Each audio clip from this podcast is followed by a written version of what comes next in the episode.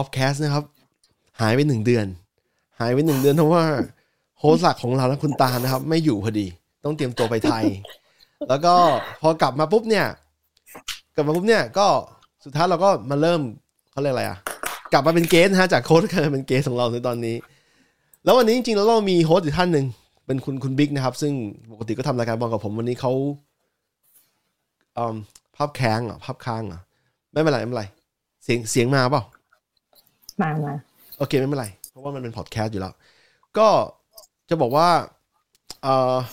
คุณบิ๊กเนี่ยเดี๋ยวเขาเข้ามาเพราะว่าเขาติดประชุมอยู่ เพอเราจัดเวลาเวลาไทยเนี่ยมันก็ประมาณเที่ยงกว่าๆนะครับ ก็อะทีนี้เรามาคุยกับคุณตาลสัมภาษณ์คุณตาลนะวันนี้ขอสัมภาษณ์คุณตาลตาลไปไหนมาได้ไปไหนมาเราไปไทยมากลับไทยมากี่วันอะ อ๋อเรากลับสั้นมากเลยอะ น่าจะประมาณไม่ถึงสองอาทิตย์น่าสิบสิบเอ็ดวันประมาณนั้น เออ11ห่วงหมาแหละ จริง ๆ เราก็อยากกลับนานกว่านั้น อยากกลับนานกว่านั้น เพราะว่ามีธุระต้องเออทำหรือว่าไง ด้วยก็คือ โอ๊ยเล่าจริงเหรอมันยาวมากเลยนะ คือที่เหตุผลที่เรากลับไทย อะ ไม่ได้กลับไม่อยากใช้คำว่ากลับ เออเหตุผลที่เราไปไทยช่วงเนี้ย มันมีมันมีหลายเหตุผลน่ะแต่ว่าหลักๆก็คือเลยหนึ่งเราไม่ได้ไปไทยมาแบบ จะสามปีแล้วว่าตั้งแต่มีโควิด ถูกปะใช่เรารู้สึกว่าเออมันก็คือโดยหน้าที่ของลูกที่ดี ก็ควรจะกลับไปโผล่หน้าให้เห็นบ้างอะไรเงี้ย ถึงเราจะมีดราม่ากันในครอบครัวเล็กๆน้อยๆซึ่งคิดว่ามีอยู่ทุกครอบครัวอยู่แล้วแหละ เออ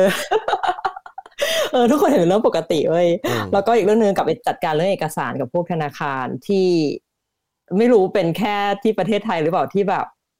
ถ้าบัญชีถูกล็อกอยู่ต้องเอาตัวเองอะไป อยู่ตรงนั้นเพื่อจัดการ เอออ๋อในขณะที่เราก็ฟรีซอะไรก็ไม่ได้เพราะว่าคือหนึ่งบัญชีเราถูกถูกฟรีซอะโดยแบบทางปฏิบัติก็คือถูกฟรีซอยู่แล้วอะแต่ว่าเราอะซึ่งอยู่ต่างประเทศอะเราไม่สามารถไปบอกเขาได้ว่าแบบ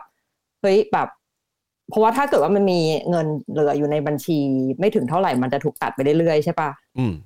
เออเหมือนเป็นค่าบำรุงรักษาอะไรอย่างเงี้ย ซึ่งเราก็ไม่สามารถให้เขาหยุดตรงนั้นได้ ถ้าตัวเรา ไม่ไปอืมที่เมืองไทย เออ ก็เลยกลับไปจัดการเรื่องนี้ด้วยก็ไปปิดบางแบงก์อะไรอย่างเงี้ย อืมอืมต้องเล่าแบ็กกราวนั่นแหละให้ผู้ฟังฟังก่อนว่าจริง ๆ แล้วแต่แรกแล้วเนี่ย ในปี 2020 เนี่ย ผมกับคุณตันนัดกันไว้แล้วว่าเดี๋ยว จะกลับชัยช่วง คืนนี้ผมก็มีมีประเด็นนิดหน่อยเพราะว่าผมไม่อยากกลับไปเจอฝุ่นนะครับ ก็ก็บอกตาลว่าเดี๋ยว ไอ้กุมภามกรากุมภามีนาเนี่ยก็ได้นะ หรือไม่ก็เลื่อนจะให้สวยนะเลื่อนไปประมาณพฤษภาหรือเดือนเมษนะครับภาษาอังกฤษ ก็ปรากฏว่าโควิดนะครับระบาดเริ่มระบาดในทั่วโลกเนี่ยช่วงเดือนเอ่อมีนา กุมภามีนา แล้วมีนาช่วงปลายปลายๆมีนา เป็นช่วงที่เขาเริ่มปิดประเทศรัฐบาลต่างๆเริ่มปิดประเทศกันนะแล้วก็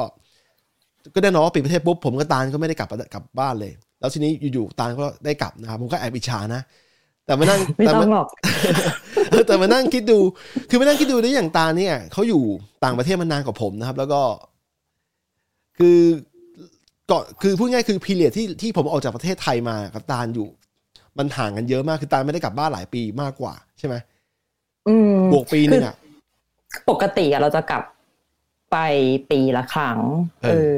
อสวยๆแต่เลนี่ยคือสามปีใช่สวยๆเออมันก็เห็นความแตกต่างชัดนะในแบบถ้าเราเว้นเว้นระยะไว้สามปีอะไรเงี้ย คือถึงคืออย่างที่เพิ่งบอกแหละเราอยู่ที่นี่มานานอะในทุกปีที่เราไปไทยอะเราก็เห็นความเปลี่ยนแปลงเรื่อยๆอยู่แล้ว แต่พอแบบ ยิ่งสามปีหลังมาเนี่ยที่มันเว้นช่วงแล้วกลับไปอะโอ้เยอะแยะมากมายเออมีอันนี้ไม่รวมในแบบ process แบบที่จัดการกับไทยนะมีความนั้นเออบาดเหมือนที่เราคุยกันไหมมี reverse culture shock ด้วยไหมที่กลับไปเนี่ยเออไม่มีแบบที่รู้สึกว่าแบบยิ่งใหญ่อะเพราะว่าเราเห็นมันมาเรื่อยๆไงแล้วเราก็รู้สึกว่าเราไม่ fit in ในระยะหลังๆอยู่แล้ว ทีนี้พอเรากลับไปอะเราก็ไม่ได้ เราเริ่มมองสิ่งที่มันเกิดขึ้นที่นั่นไม่ได้ในฐานะของของคนที่อยู่ที่นั่นน่ะแต่ในฐานะของนักท่องเที่ยวที่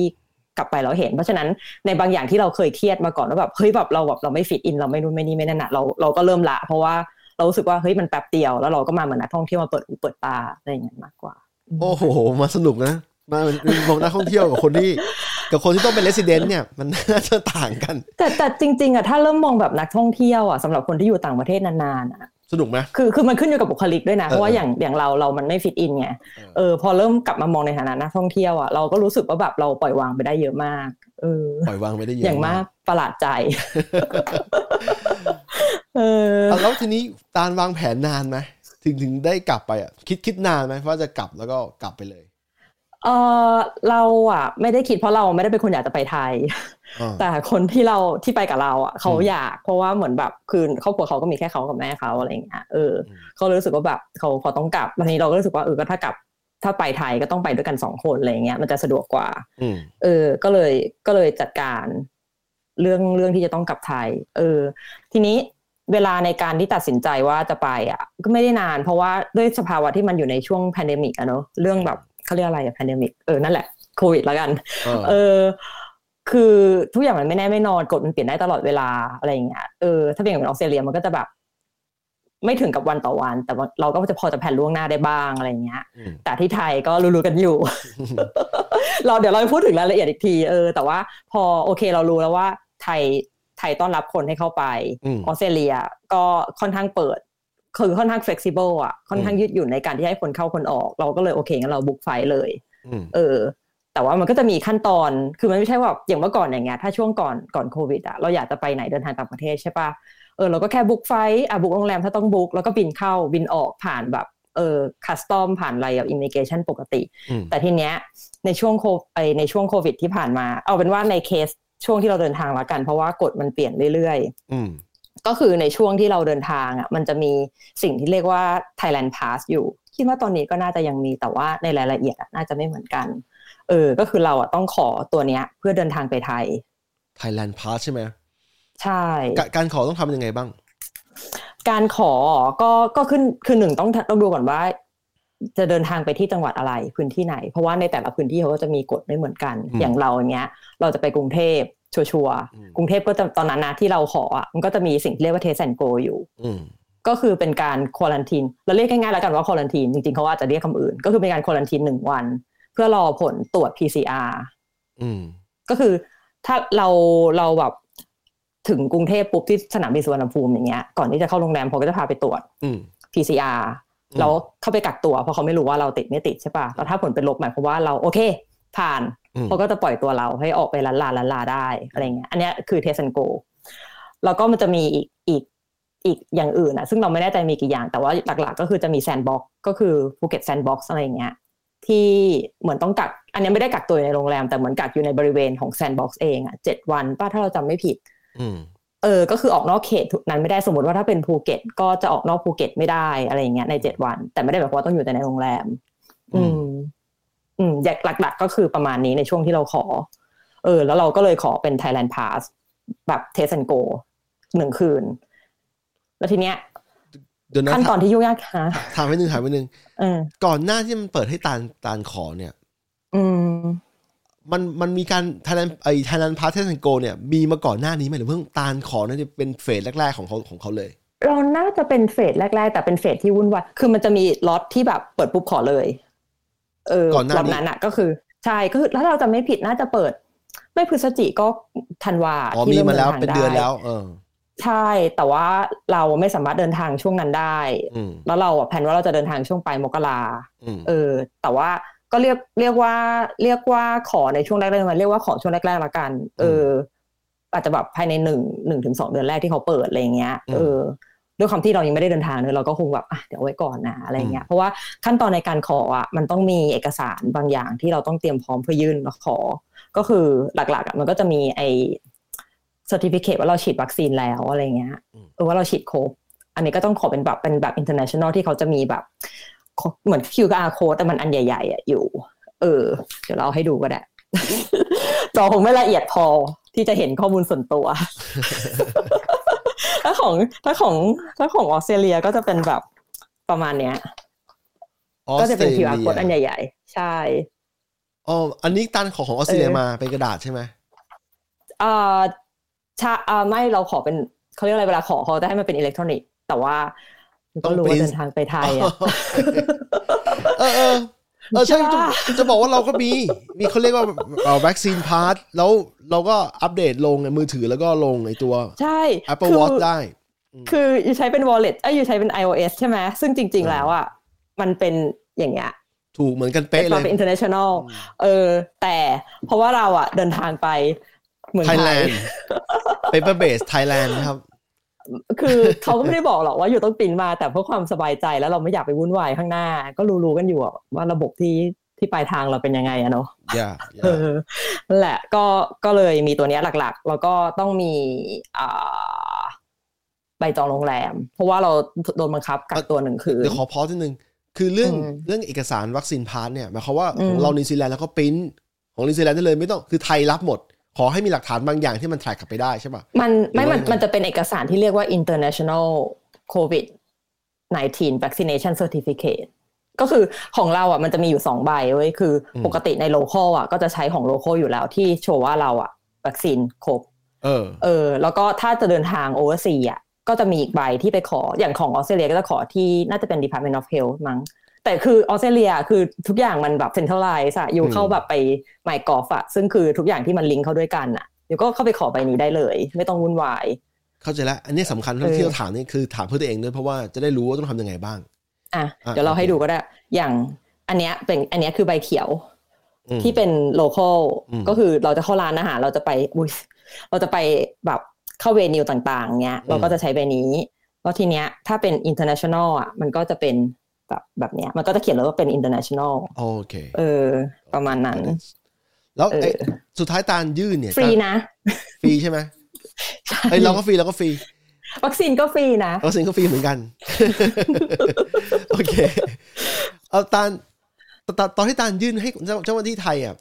เขาอืมเขารับ paper อย่างเดียวใช่ไหมมีคนเอาแอปให้ดูไหมไม่มี ทุกคนไม่เป็นมีเป็นทั้งหมดเลยฮะ เออ คิดว่าโอเคทุกคนคงรู้อะอะ ถ้าจำไม่ผิดอะเรารู้สึกเหมือนกับว่า คือเราจำไม่ได้นะเพราะเราหาข้อมูลเยอะมาก มันจะเหมือนจะมีอยู่ที่หนึ่งที่บอกว่าเออเนี่ยอยู่ปริ้นออกมาเหอะอะไรอย่างเงี้ยเพื่อความสบายใจ เออจริงจริงเออต่อเลยครับเมื่อกี้เราขอโทษที่หยุดเพราะว่าสำคัญเราอยากรู้เรื่องสำคัญเรื่องเกี่ยวกับอ๋อวัคไม่ซีนเป็นไรพาสไม่เป็นไรเออเออมีอะไรก็ถามเพราะบางทีเราก็มิสไปเหมือนกันเออเออก็อย่าง Thailand Pass อย่างเงี้ยเมื่อกี้ก็มีใบวัคซีนใช่ป่ะที่เป็น international แล้วก็ต้องมีใบอ่าจองโรงแรมอืม ที่ที่เขาเรียกว่าอะไร SHA SHA plus plus อะไรอย่างเงี้ยที่เขาการันตีว่าแบบที่เขาแนะนำให้อยู่ดีกว่าอืมเออแล้วก็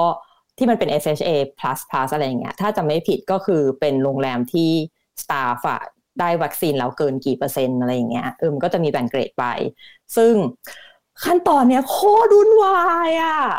คือใส่อารมณ์ คือวุ่นวายนั่นน่ะอยู่ วุ่นวายนั่นน่ะอยู่ออสเตรเลียแล้วในการวางแผนจองใช่ไหมอืมคือจริงๆอะเอาจริงๆนะคือถ้ามองแบบ process ทั้งหมดแบบ end to end ของการไปไทยครั้งเนี้ยอืมวุ่นวายที่สุดอะคือตอน prep เอกสาร Thailand Pass อย่างเดียวเลยอืมพอหลังจากได้ Thailand Pass ปุ๊บอะ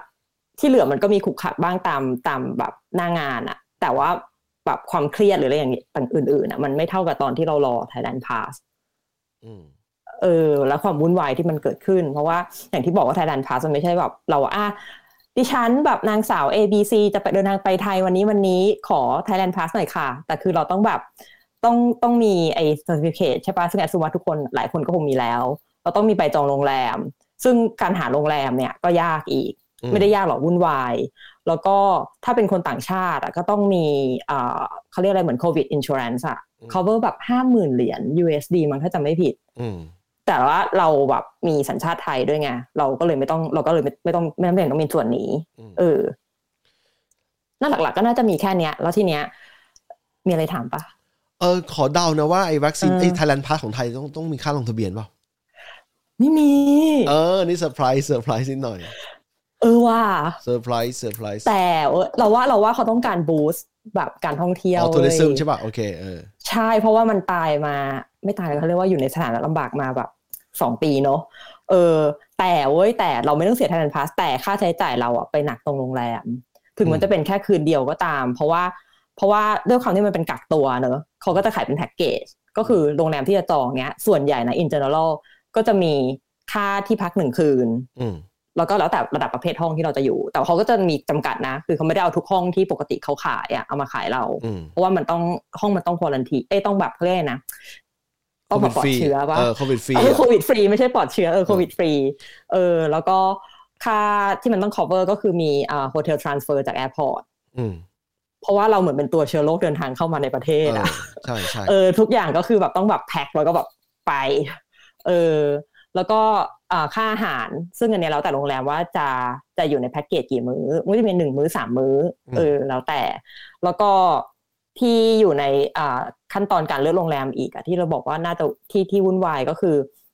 แล้วแต่คนนะว่าแบบเราเราแบบละเอียดแค่ไหนอะแต่ว่าเราอะ requirement เยอะไงอืมเออก็จะแบบเรื่องเรื่องพยาบาลออนไซต์อืมหรือว่าพยาบาลที่ประจำอยู่ที่ที่พักอะว่ามีออนไซต์ไหมหรือไม่มีอืมเออ คือบางคนก็จะสบายใจกว่า ถ้ามีพยาบาลออนไซต์เพราะว่าเกิดแบบอยู่เป็นอะไรขึ้นมาอืมเออ แล้วก็เรื่องการตรวจ PCR ก็คือส่วนนี้เราไม่ค่อยไม่ค่อยซีเรียสก็คือ แล้วแต่โรงพยาบาลดีลกับโรงแรม ว่าเอ๊ะโรงโรงแรมดีลกับโรงพยาบาล ว่าจะทำยังไงคือบางโรงแรมก็จะแบบอะนั่งรถจาก airport ไป แล้วก็ drive thru เข้าโรงพยาบาลเพื่อแบบ swab แล้วก็เข้าที่พักเพื่อรอผลอืมเออ แต่อย่างที่เราไปพักอย่างเงี้ย ก็คือเขาจะจัดการเขา co กับโรงพยาบาลแล้วให้โรงพยาบาลอะมาตรวจ on-site ก็คือเราแบบจากโรงเอ่อจากสนามบิน ไปโรงแรม เช็คอิน แล้วก็รอเวลาที่เขาเรียกว่าโอเคแบบพยาบาลมาแล้วลงมาแบบตรวจได้อะไรเงี้ยเออตรวจเสร็จก็เข้าห้องไปเออแล้วก็รอเวลาที่จะออกมาได้ อืมอืมทีนี้ขั้นทีนี้อะไรคือตัวบอกว่าเราออกมาได้ก็คือ in general อะถ้าทุกอย่างโอเคอะคือที่เราบุ๊กกับบุ๊กไปหนึ่งคืน เพราะว่า maximum ของการเขาบอกว่าแบบ maximum waiting time ที่จะรอผลอะเขาให้ไว้หนึ่งคืนอะไรอย่างเงี้ยยี่สิบสี่ชั่วโมง แต่ว่าผลจริงๆอะมันออกมาเร็วกว่านั้น แล้วแต่ เอ่อ lab ที่เขาโคด้วยอืมอย่างเราเนี้ยเออเราเช็คอินประมาณเที่ยงเที่ยงบ่ายโมง เราตรวจบ่ายสองเราได้ผลประมาณห้าทุ่มอืมซึ่งพอผลเป็นลบห้าทุ่มปุ๊บอะเช็คเอาท์เลยก็ได้อืมผลมาห้าทุ่มอะใครมันจะออกจากโรงแรมวะอืมค่าโรงแรมก็จ่ายไปแล้วอะไรอย่างเงี้ยเอออืมแต่ว่าแบบมีเพื่อนเราก็แบบเหมือนไฟน่าจะลงเวลาแบบไม่ต่างกันมากแบบช่วงเช้าอะไรอย่างเงี้ยสี่โมงเย็นเขาได้ผลเขาออกเลยอืมเออแบบ คือทิ้งทิ้งกับ เรื่องโรงแรมไปเลยอะไรเงี้ยเพราะอยากกลับบ้านมากกว่าก็แล้วแต่คน อืมเออ test บ่ายสองผลออกห้าทุ่มก็ไม่ก็ไม่เลวนะ not bad อืมไม่เร็วแต่จริงๆมันได้เร็วกว่านั้นได้ไงอ๋อมีเร็วกว่านั้นได้ขึ้นอยู่กับเอแบบอใช่ไหมแล้วเราเรา test ที่ออสเตรเลียมันหนึ่งชั่วโมงได้อ๋อ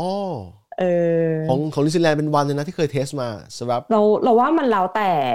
วิธีการว่าเออวิธีการด้วยเรามั้งเราก็ไม่แน่ใจ เออเออเข้าใจละที่เราของเรามันช้าส่วนหนึ่งอะเพราะ process ในการที่จะ ไอ site ที่มัน swab อะกับ site ที่มัน test อะมันคนละที่กัน มันต้องมีการ transfer อะไรกันอีกอ๋อเลยช้าเออเออส่วนใหญ่ที่นี่ก็เป็นอย่างนั้นเออเออเราว่ามันขึ้นอยู่กับว่าเขาเรียกว่าอะไร คือถ้าตรวจในชีวิตประจำวันทั่วไปอะ ก็คือที่ที่เมลเบิร์นน่ะจะตรวจฟรีอืมเออ แล้วก็แต่ว่าถ้าสำหรับการเดินทางเนี้ยต้องจ่ายเงิน เพราะว่าอยู่ต้องการแบบผลภายในช่วงเวลาที่แน่นอนอืม เออแต่ว่าในช่วงคริสต์มาสที่ผ่านมาก็มีปัญหา เรื่องว่าได้ผลไม่ทันเวลา คนมันทำเยอะใช่ไหมใช่เพราะว่าช่วงคริสต์มาสคือเป็นช่วงที่แบบหนึ่งแบบเพึ่งแบบเขาเรียกว่าอะไรอะ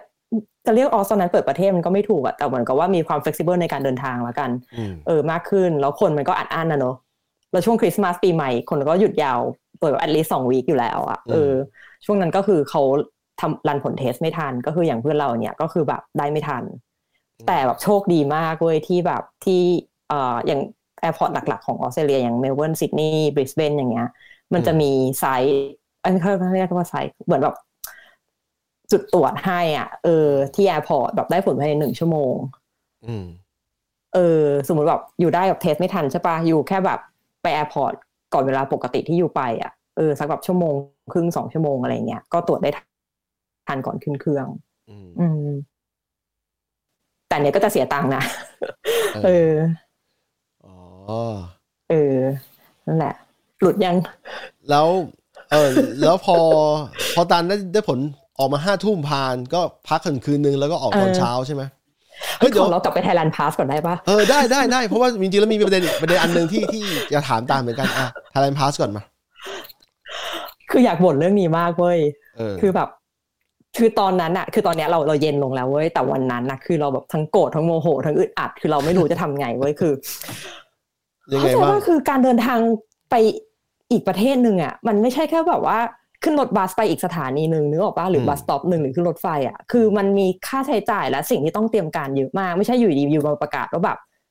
เออไม่ให้แล้วนะ suspend นะยังไม่ให้นะ อะไรอย่างเงี้ยอ้าว เราให้ทำไงวะ คือแบบค่าโรงแรมที่ฉันจ่ายไปแล้วเพื่อจะขอ Thailand Pass อย่างเงี้ยอืมฮัลโหลเออแบบ ค่าเดค่าค่าที่พักที่ฉันบุ๊กไปแล้ว แต่แค่แบบคือนึกออกปะเพราะว่าในการขอ Thailand Pass อยู่ต้องมีอยู่ต้องมีไอ้พวกที่กล่าวมาแล้วอะแล้วทีเนี้ยมันจะมีสิ่งที่อยู่จะต้องแบบใช้เวลามากสุดอะในเอกสารที่ต้องเตรียมอะอันที่ใช้เวลามากที่สุดอะ obviously มันคือ hotel accommodation ถูกปะเพราะว่าไม่ใช่ว่าอยู่จ่ายเงินไปแล้วอะอยู่ได้ invoice เลยทันที เพราะว่าเขาต้องการ invoice อืม invoice ไม่ใช่ invoice receipt ที่บอกว่าอยู่ paid แล้วอืมจองอย่างเดียวไม่ได้นะต้อง paid แล้ว ฝั่งเออฝั่งไทยต้องการใช่ไหมฝั่งไทยต้องการ ใช่ฝั่งไทยต้องการฝั่งที่จะออกไทยแบแลบนด์เงิพานสมาแล้วอะไรอย่างเงี้เอยอเออเออแบบเงินมาแน่ๆแล้วอะไรอย่างเงี้ยอืมเออ เออ แล้วก็อันนั้นแหละที่ที่ทำให้เราอะ แบบใจตุ้มต่อมมากตอนที่ขอ Thailand Pass เพราะว่าเราอะ เราตอนตอนยอมยอมรับว่าไม่ได้รีบเว้ยเพราะว่าเราเดินทางไปมกราแล้วตอนนั้นอะที่เรากำลังทำอยู่อะ คือ มันคือวันที่ยี่สิบเอ็ดธันวาอืมเออมีเวลาอยู่ ใช่ แล้วทีเนี้ย อยู่ดีไว้ยเพื่อนเราอะโชคดีมากเพราะเราไม่ได้อ่านข่าวที่ไทยเลย แล้วเพื่อนเราอะเท็กซ์มาบอกเราว่าเฮ้ยยูรู้ไหมเขาจะ cancel Thailand Pass แล้วนะเราก็แบบชิหายละคือนึกออกว่าไฟก็บุ๊กแล้วเออใช่มันมีค่าไฟอีกที่แบบจ่ายไปอะเก็ตว่าอืมมันคือเงินเว้ยเออไอพวกเนี้ยมันไม่เคยบุ๊กเองเอาพี่ขอโทษเออมันเลยไม่รู้ความลำบากของคนที่ต้องเตรียมการต่างๆอะว่ามันใช้เวลาเออ anyway แล้วคือวันที่21อะเขาบอกว่าเนี่ยเขาจะประกาศประกาศวันนี้แล้วนะว่าแบบ Thailand Pass อะแบบจะจะแบบเหมือน suspend ไปก่อนอะไรเงี้ย เราก็แบบเชี่ยยังไม่ได้ขอเลยอะไรเงี้ยทำไงดีวะ แล้วเราอะแล้วตอนนั้นน่ะเรากำลังดีลกับโรงแรมอยู่เพราะว่าเขาทำเอกสารเราผิดอืมเออ แต่ตอนนั้นเราช่างแม่งแล้วไงคือ มันไม่ได้ผิดตรงชื่อเรา มันไม่ได้ผิดตรงเลขพาสปอร์ตเรา ช่างแม่งก่อนอะไรเงี้ยแบบก็เลยแบบรวมเอกสารแล้วก็ตุ้มส่งไปเลยออนไลน์อะไรเงี้ยเอออืมเพื่อรอแล้วเขาก็มาประกาศมาทีหลังว่าเออจริงๆอะวันที่ยี่สิบเอ็ดอะมันยังไม่ได้แบบมีผลใช้ทันทีก็คือเขาอะเริ่มเที่ยงคืนวันที่ยี่สิบสองอ่า เออ อันนั้นอะคือเรื่องระทึกขวัญเรื่องแรกของ Thailand Pass เอออืมว่าแบบจะทันไม่ทัน แล้วเราก็ finger cross ว่าแบบขอให้ได้อะไรเงี้ยเพราะว่าเราก็เรียกว่าค่อนข้างเฉียดฉิวแหละเออแล้วทีเนี้ยเราอะเป็นคนทำเอกสารสองคน ก็คือของคนที่เราเดินทางไปด้วยอืมเราสมิธของเราก่อนแล้วก็สมิธของของคนที่เราเดินทางไปด้วยตามมาอืมแต่หลังจากที่สมิธไปแล้วอะประมาณแบบเกือบเกือบสองวัน คนที่เราสมิธให้ที่หลังอะได้ approve Thailand Pass แล้วอืมแต่เรายังไม่ได้อืม เออทั้งนั้นที่เราอะสมิธไปก่อน อืมเออ ตอนนั้นอะเราก็เลยแบบหงุดหงิดเว้ยว่าแบบมันใช้เรื่องอะไรวะ คือไม่ใช่ first in first out เหรอวะ get ว่ามันคือออนไลน์อะมันคือออนไลน์มัน supposed to be first in first out อะคือเราไม่รู้ว่าข้างหลังบ้านมันเป็นไงนะเขาอาจจะเป็นคนแบบมานั่งแบบ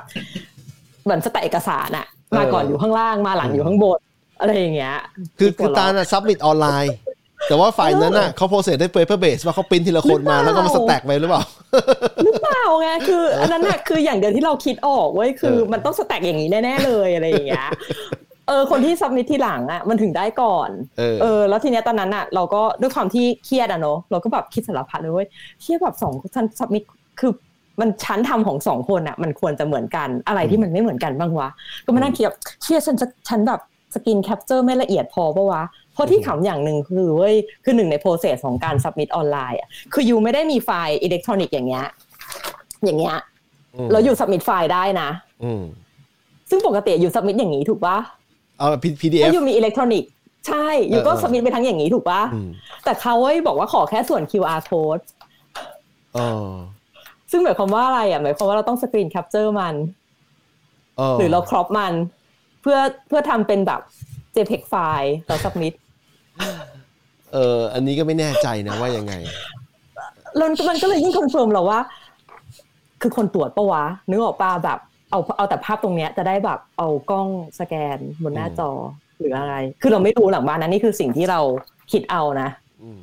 จากจินตนาการที่ลำเลิศของเราว่า มันน่าจะเป็นอย่างนี้หรือเปล่า คือ เออ ถ้าเขาบอกอย่างนี้มันมีอีกวิธีหนึ่งอันนี้พูดถึงแบบเขาล้ำหน่อยนะคือเขาใช้บบใช้ bot เนี่ย ใช้ robot เนี่ยสแกน QR code ด้วยด้วยด้วยภายในอะโดยไม่ไม่ได้ใช้กล้องอะนะ เป็นการสแกนผ่านเอ่อคอมพิวเตอร์อะแล้วก็เข้าไปดูดไปดูดปลายทางได้ตัวเอง เข้าไปเขาเรียกอะไรเป็น scrape ข้อมูลอะเป็นปลายทางด้วยตัวเองอะไรอย่างเงี้ยนี่คือพูดแบบเข้าข้างเขาอะนะแต่เราไม่รู้ว่าของจริงเนี่ยเป็นยังไง เออ เออ คือเราไม่เคยเจอแบบเนี้ยว่าแบบอยู่ทำทุกอย่างออนไลน์ แต่ว่าแบบอยู่มีเอกสารที่มัน proper จากรัฐบาล แต่อยู่ต้องมานั่งแบบ crop ในบางส่วนของเอกสาร เพื่อเปลี่ยนเป็นไฟล์อีกไฟล์หนึ่งอีกทีอะคือแบบไม่เคยเจอ สุดท้ายตาต้องเออ cropเฉพาะ QR code ไปให้เขาใช่ไหมใช่ใช่โอเค แล้วมันก็ผ่านแหละเออแต่มันช้าหน่อยใช่ไหมมันช้าเพราะว่าเขา stack เอกสาร เออ first in last out อะไรอย่างเงี้ย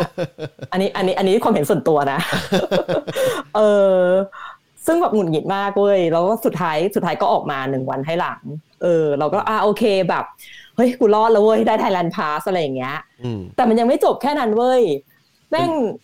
วันที่ประกาศอะประกาศที่ออกมา บอกว่า เออเราอะเขาจะ suspend ไอการลงทะเบียน Thailand Pass ไปก่อนใช่ไหมแต่อันนั้นนะคือเราผ่านแล้ว แล้วทีเนี้ย คนที่ได้ Thailand Pass แล้วอะให้เดินทางเข้าไทยได้ถึงแค่วันที่10มกราแต่ว่าตานไฟตาเราเดินทางไปมกราเออไปมกราอืมใช่ เราก็แบบ แล้วเขาบอกว่าเนี่ย แล้วเดี๋ยวว่าหลังปีใหม่มาดูอีกที เราก็แบบ เออแม่งคงดูแบบร้านเรานักท่องเที่ยวช่วงปีใหม่ละมั้งว่าแบบยอดจะพุ่งหรือไม่พุ่ง ไม่เป็นไรไม่เป็นไรแบบสิบมกราก็สิบมกราก่อนอะไรอย่างเงี้ยเออแล้วเดี๋ยวแบบเดี๋ยวปีใหม่เขาบอกว่าเดี๋ยววันที่สี่มกราเขาจะมาประกาศอีกทีเว้ยเราก็แบบแม่งนั่งดูปฏิทินทุกวันเลยแบบยี่สิบเอ็ดยี่สิบสองยี่สิบสามตื้อตื้อสามเอ็ดธันวาหนึ่งมกราปีใหม่กูไม่ฉลองเว้ยกูจะรอแบบไทยแลนด์พาสว่ายังไงเออมจนวันที่สี่เว้ยก็ไม่มีประกาศ วันที่ห้าก็ไม่มีประกาศเว้ยมีแต่แบบเหมือนแบบนึกออกป่ะแบบเวลาเขาสื่อไปสัมภาษณ์พวกแบบ พวกเอ่อคนที่เขาแบบมีอำนาจตัดสินหรือว่าคนที่แบบเป็นโฆษกอะไรพวกเนี้ยก็จะแค่ว่าอ๋อตอนนี้มีแนวทางที่จะนู่นนี่นั่น ตอนนี้เสนอนู่นนี่นั่นแล้วคือในฐานะของคุณอ่านข่าวอะ มันไม่ใช่มันไม่ใช่ official information อะมันเป็นแค่แบบ FYI แล้วคือแบบ เราก็แบบ แล้วตกลงเมื่อไหร่อยู่จะบอก official สักที เพราะเราอะต้อง based on official ถูกปะใช่ยูก็แค่ออกมาแบบห้ายูก็ออกมาให้ข่าวหกยูก็ออกมาให้ข่าว แล้วเมื่อไหร่ฉันจะได้สิ่งที่มัน official จนกระทั่งเว้ยวันที่เจ็ดอะแม่งถึงจะออกมาประกาศ official มเออ แล้วอันเนี้ยคือขำมากเว้ยคือประกาศวันที่เจ็ดใช่ปะถ้าจะไม่ผิดเป็นวันแบบวันศุกร์เออ ประกาศว่าเรื่ยัองงไงประบ้างกาศประกาศว่าแบบ เออ แบบตอนเนี้ยบอกว่าที่บอกว่าเดินทางถึงวันที่สิบอะเราเลื่อนให้ถึงวันที่สิบห้านะสิบห้ามกรา เอ้าเออแบบคือตอนนั้นแบบเอ้าเฮียอะไรอย่างเงี้ยคือมันจะเลื่อนทั้งทีมึงเลื่อนแค่ห้าวันเหรอเฮ้ยขอโทษค่ะ คือเขาจะเลื่อนทั้งทีอะจะเลื่อนแค่ว่าห้าวันทำไมวะอะไรอย่างเงี้ยเออ คือทำไมไม่แบบให้คนที่เขาแบบ approve ไปแล้วอะ ก็เดินทางเข้ามาเท่านั้นดิ แล้วขอโทษนะข่าวที่ออกมาแม่งมีหน้า อุ้ยขอโทษว่าอารมณ์แบบขอโทไม่ษจทำริงไมอะไลนี่ไลนี่ขนาดไม่ไลไลฟ์นี้ไม่หมายถึงว่าไลฟ์นี้มีข้อตกลงว่าจะไม่หยาบคายหรือว่าอะไรอะไม่มีๆรอรอรอรอรอเอ้าไม่มีก็เฮียสนใจอะไรล่ะตอนแรกว่าเย็นแล้วไงแต่พอแม่งเล่าอะ มันก็แบบกลับมาแบบขึ้นอีกอะเพราะว่าเรารู้สึกว่าแบบมันไม่เป็นมันเป็นสิ่งที่ไม่ควรจะเกิดขึ้นเว้ยคือ นี่คือมันระดับแบบประเทศอะ เรานึกออกว่ายูก็รู้อยู่ว่ายูสูญเสียรายได้จากคนแบบนักท่องเที่ยวเดินทางเข้าประเทศแค่ไหน แต่เรื่องจัดการแค่เนี้ยแบบอ่อนยังไม่จบขอเล่าก่อนเออเออก็คือเขาบอกว่าเดินถึงวันที่สิบห้าใช่ป่ะแต่เฮ้ยแต่อย่างมีหน้ามาบอกว่า เนี่ย เออแต่ว่ามันมีคนอะที่เรา approve Thailand Pass แล้วนะแบบ ที่จะเดินทางหลังวันที่สิบห้าถึงสามสิบเอ็ดมกราอืมเท่านี้คนแบบ ถ้าจำตัวเลขไม่ผิดอะเป็นหมื่นคนอะไรอย่างเงี้ยนี่เรานักจะข่าวสูญเสียถามรายได้ใช่ไหมเท่านี้ล้านบาทอะไรอย่างเงี้ยคือแบบอ้าวอยู่ก็มีตัวเลขนี่อยู่ก็รู้นี่อยู่จะสูญเสียเท่าไหร่อยู่ก็รู้นี่ว่าแบบมีใครที่ approve เราบ้างอืมแล้วทำไมไม่ให้คนจำนวนเนี่ยที่เขา approve แล้วอะผ่านเข้ามา อืมเออแล้วไม่รู้ว่ามีใครไปด่าหลังฉากหรือเปล่าอะเอออืมเช้าวันเสาร์เว้ยมีข่าวออกมาใหม่ ซึ่งซึ่งตอนนั้นนะคือเราหงุดหงิดแล้วไงแบบเชื่อแบบโอเควะเริ่มติดต่อแบบจะติดต่อแบบ คือวันนั้นคิดเลยนะว่าจะติดต่อแบบสายการบินแล้วว่าขอเลื่อนตั๋ว เพราะว่านี่มันกระชันแล้วไงเราเดินทางอะเราเดินทางวันที่ยี่สิบยี่สิบเจ็ดปะวะเออคืนวันที่ยี่สิบเจ็ดเขายี่แปดยี่แปดแล้วกันแล้วตามตัวคืนที่คืนยี่แปดวันที่สิบห้าถึงยี่แปดมันไม่ถึงสองอาทิตย์เว้ยอืมนึกออกว่าถ้าคนจะเดินทางต่างประเทศจริงๆอะมันต้องเริ่มจัดการเปลี่ยนแบบตั๋วเปลี่ยนอะไรแล้วอะมันไม่ได้รอให้แบบสองวันเปลี่ยนอะไรเงี้ยอืมนั่นคือสิ่งที่รัฐบาลไทยจะทำเป็นเรื่องปกติ แต่อืมคนปกติเขาไม่ทำอย่างนั้น เออ แต่ดันไว้ยวันที่แปดตอนเช้าเว้ยมีคนเพื่อนที่หวังดีอีกแล้ว ส่งแบบเออเหมือน screenshot อะของสถานทูตไทยที่กรุงเฮกประเทศเนเธอร์แลนด์มาให้อืมบอกแล้วคือในเนื้อข่าวอะมันไม่เหมือนกับข่าวที่เราอ่านเมื่อไม่ถึง 24 ชั่วโมงที่ผ่านมาอืมบอกว่าเนี่ยคือใครที่ได้ approve Thailand Pass แล้วอะยังเดินทางได้ตามที่แบบถูก approve ไปเราก็แบบ อันนี้ make sense นะ แอดมิน เออแบบแอดแอดมินสถานทูตอะตีข่าวผิดไอ้ยแบบตีความข่าวผิดปะวะอืมนี่คือสิ่งแรกที่แบบเข้ามาในหัวเลยนะ เพราะว่าข่าว official ออกไปตอนเย็น ว่าแบบ ได้ถึงวันที่สิบห้าถูกป่ะแต่อยู่ดีๆอะเช้าวันที่แปดเอา base ตามเวลาออสเตรเลียแล้วกัน วันที่แปดคือวันเสาร์อะตอนเช้าอะได้ข่าวจากแบบสถานทูตเฮกเนเธอร์แลนด์ไม่ใช่ออสเตรเลียอืมว่าเดินทางได้ เราก็แบบ เฮ้ย ก็เลยเริ่ม cross check ข่าวทุกอย่างเลยเว้ยยังไม่มีสำนักข่าวไหนแบบตีข่าวออกมา ยังไม่มีสถานทูตที่ประเทศอื่น แบบรีลิสข่าวนี้ออกมาเราเราเลยคิดได้อย่างเดียวว่า ถ้าไม่ใช่ข่าววงในหลุดออกมาแล้วสถานทูตเนี้ยแบบพิมพ์ออกมาก่อนพับลิชออกมาก่อน ก็คืออีแอดมินสถานทูตอะ เข้าใจข่าวผิด เราโพสต์ผิดเออเออตอนนั้นเราก็เลยแบบเออแบบช่างแม่งเลยอะรอรอแล้วกันอะไรเงี้ยในเมื่อมันมีมันมีโอกาสที่แบบน่าจะได้กลับอะไรเงี้ย ที่ได้ไปไทย แล้วสุดท้ายวันจันทร์มั้งถัดมาก็มีแบบเหมือนข่าวออฟฟิเชียลออกมาว่า เออแบบให้เข้าได้อืมแล้วคิดดูดิมันเป็นแบบสองวีคสามวีคบนความไม่แน่นอนของชีวิตอะเออจริงที่ที่อยู่แผนชีวิตตัวเองไม่ได้อะๆเออ ฟังดูโถเอ้ยอยู่เมืองนอกนานโอ้ยคนเขาอยู่ไทยเขาชินหมดแล้วฉันจะรออีกห้าปีเขาเขาแม่งเคยเจอมาหมดแล้วประกาศเช้าบ่ายแก้อย่างเงี้ย เออคือไม่ชินไงไม่ชิน เออจะนี่ขนาดจะมองปิดในสายพรุ่งนี้ตาประกาศท่องวันเที่ยนี้เยะอืมเออนั่นนั่นแหละคือความแบบแบบ peak of the peak ของทริปเห็นมันมีคือมันเคยมีกรณีว่าอะไรว่าที่เขาประกาศว่าจะให้เปิดร้านขายหรืออะไรใช่ไหมมแล้วพอตอนเช้าคนมันแบบไปเตรียม เพราะมันจะได้เปิดร้านอะสต็อกของสต็อกของเออ๋อเสร็จแล้วพอตอนบ่ายตอนเย็นจะประกาศบอกว่าไม่ให้เปิดแล้ว เออ เออโถของตาลจิ๊บจิ๊บมีก้า เดี๋ยวนะ เดี๋ยวอีกห้าปีนะ อยู่ญี่ปุ่นให้ครบห้าปีนะ เดี๋ยวจะถามใหม่ เออนั่นแหละ นั่นคือมหากราบไทยแลนด์พาสของเรา คือสิ่งที่นี่ยังไม่ได้เดินทางนะ เออ สิ่งที่สิ่งที่มันควรจะเป็นเรื่องที่แบบ เรื่องที่เข้าใจได้ง่าย ๆ เช่นว่าถ้า Thailand Pass ผ่านแล้วก็ควรจะได้เข้าแล้วเนี่ย กลายเป็นความที่เราตามต้องมันนั่งตามข่าวรายวันเลยเนี่ยโอ้โหฟังดูแล้วมันแบบมันฟังดูคนทั่วไปก็คงไม่ตามรายวันแบบเราแต่เราแบบในฐานะคนทำ UX เนี่ยรู้สึกว่าเขาไม่มี user journey ใช่ไหมไม่มี user in mind ตั้งแต่แรกเลยเว้ยรู้จักคำว่า user หรือเปล่าเหอะเออเขาไม่ได้มองมองคนประชาชนเป็นยูเซอร์ไงเขามองประชาชนเป็นไม่หรอกเขาเขาอาจจะแบบสำรวจมาจากมาจาก user ใกล้ ๆ ตัวเขาอะไรเงี้ยที่แบบ เขาอยากจะเปลี่ยนตัวทันทีเขาเปลี่ยนได้อย่างนี้หรือเปล่าอยากจะเข้าประเทศเมื่อไหร่ก็ได้หรือเปล่าอยากจะเข้าประเทศเมื่อไหร่ก็ได้ยูเซอร์ของเขาอะยูเซอร์ของเขาคือรัฐมนตรีเนี่ยอ๋ออยากจะไปไหนเขาเป็นคนจัดการตั๋วให้เขาไม่ต้องจัดการเองอยากจะใช่ปบินไปไหนเขาอาจจะแบบจะกลับเบสมาออนแบบนั้นเปล่าเออคงเขาก็นั่นเลยแหละเขาก็เลยคิดไม่ออกหรอกคว่านเออส่วนจใหญ่ขริองงๆปไอ้ระเทที่ศอะเนาะไอ้ที่เราแบบลำบากมันเป็นยังไง เพราะว่าจริง ๆเขาไม่เคยเจอแบบซีเนริโอแบบนั้นหรือเปล่า เออคือก็ไม่รู้ว่าคนแบบไหนเป็นคนคิดแบบ ระเบียบการขั้นตอนอะไรแบบเนี้ยเฮ้ยต้องถามพี่เกิดว่าคนแบบไหนอะเออจริงๆก็ไม่ได้อยากจะรู้หรอกเพราะว่าตอนเนี้ยเราหลังจากกลับมาเราก็คิดแล้วว่า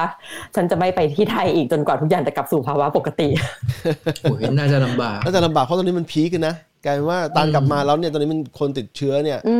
มเห็นว่าวันนี้เห็นเพื่อนเขาแชร์กันอยู่ว่าผู้ป่วยใหม่เท่าไหร่สองหมื่นสองหรือไงนี่แหละอืม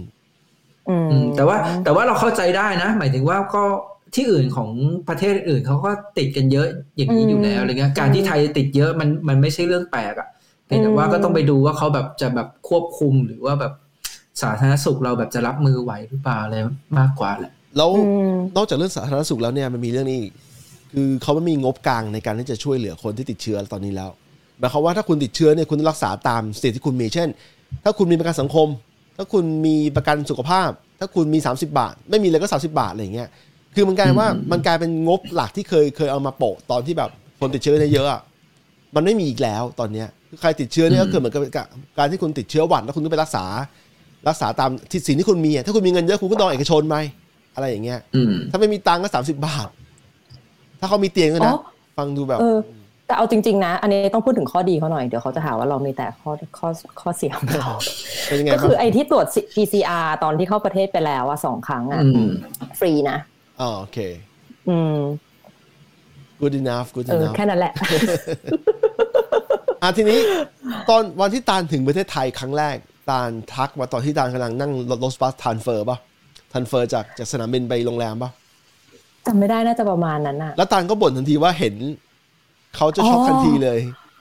ขับรถได้เหรอ เออตอนนั้นเป็นยังไงความรู้สึกตอนนั้นเป็นยังไง เชี่ยฉันมาอยู่บ้านป่าเมืองเถื่อนที่ไหนวะ เป็นยังไงบ้างอะ คือเราก็เคยได้ยินมาบ้างนะแบบจากเพื่อนจากอะไรอะว่าเดี๋ยวนี้คนขับรถกันแบบ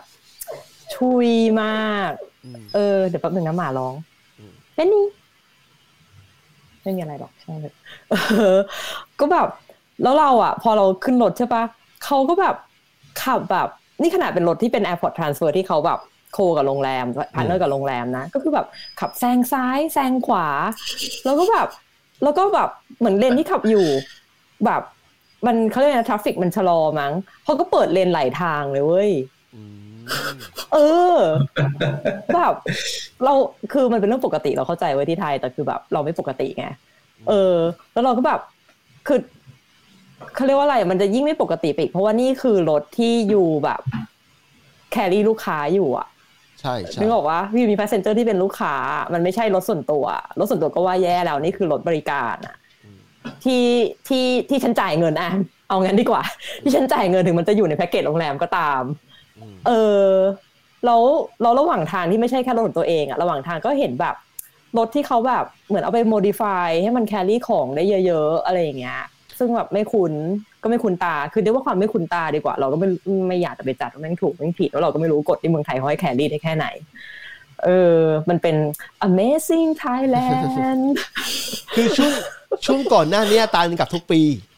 ไอ้ภาพเออแบบนี้เนี่ย ภาพแบบเนี้ยอย่างน้อยๆอะปีละครั้งยังเห็นอยู่ แต่พอไม่ได้กลับสามปีเนี่ย แล้วกลับไปเจอทีนึงมันจะมันจะตุ้มเดียวแล้วมันจะรู้สึกงงๆเลยฮะเออเดาๆไว้ว่าอย่างนั้น ถึงเราก็รู้อยู่แล้วมันเป็นเรื่องที่เกิดขึ้นน่ะ แต่พอเราแบบแบบ first hand experience นะเนาะชีวิตเราก็อยู่ในมือของคนขับรถอะ เออ ก็ นี่ยังไม่พ้นวันแรกเลยขอให้ฉันมีชีวิตอยู่ทั้งทริปได้ไหม แต่ก็เห็นเออตาลออกรถที่ตลอดดิหลังจากหลังจากออกจากโรงแรใช่มแล้วอะใช่แต่ว่าอันนั้นเราไม่ได้ขับเองไงอืมเออแต่ว่าก็เป็นเพื่อนตอนเป็นคให้ตอนตอนที่มาที่นี่อะอืมไอ้ที่เราเราก็ต้องกักตัวใช่ไหมมันก็แบบมีรถบัสของที่สนามบินไปส่งที่โรงแรมเหมือนกันอะอืมรู้สึกเลยว่าขับแม่ง ช้าจังวะเดี๋ยวเฮ้ห้าปีฉันจะมาร์คไว้เลยวันแต่หมายถึนี้งว่า แต่หมายถึงว่าเขาขับแบบเซฟมากเลยนะ คือแบบเขาก็ขับแบบปื๊ดไปเรื่อยๆ คือไม่ได้ช้าแบบขนาดนั้นอะแต่ตามนึกอสอกปีปะดว่าปะ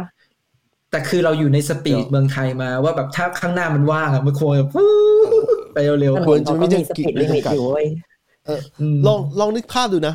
สมมุติว่าเอาเอาเคสตาลดีกว่า คือตาลเพื่อนเราไม่ได้ติดโควิดนะสมมุติว่า สมมุติว่าถ้าตาล ตาลติดโควิดสมมติว่าไม่ใช่ตาลก็ได้ คนที่มากับรถคันเดียวกับตาลเนี่ยเขาติดโควิดแล้วมันเกิดอุบัติเหตุพอดีเนี่ย ทุกคนก็ต้องลงมาลงมาเพื่อ transfer คนใหม่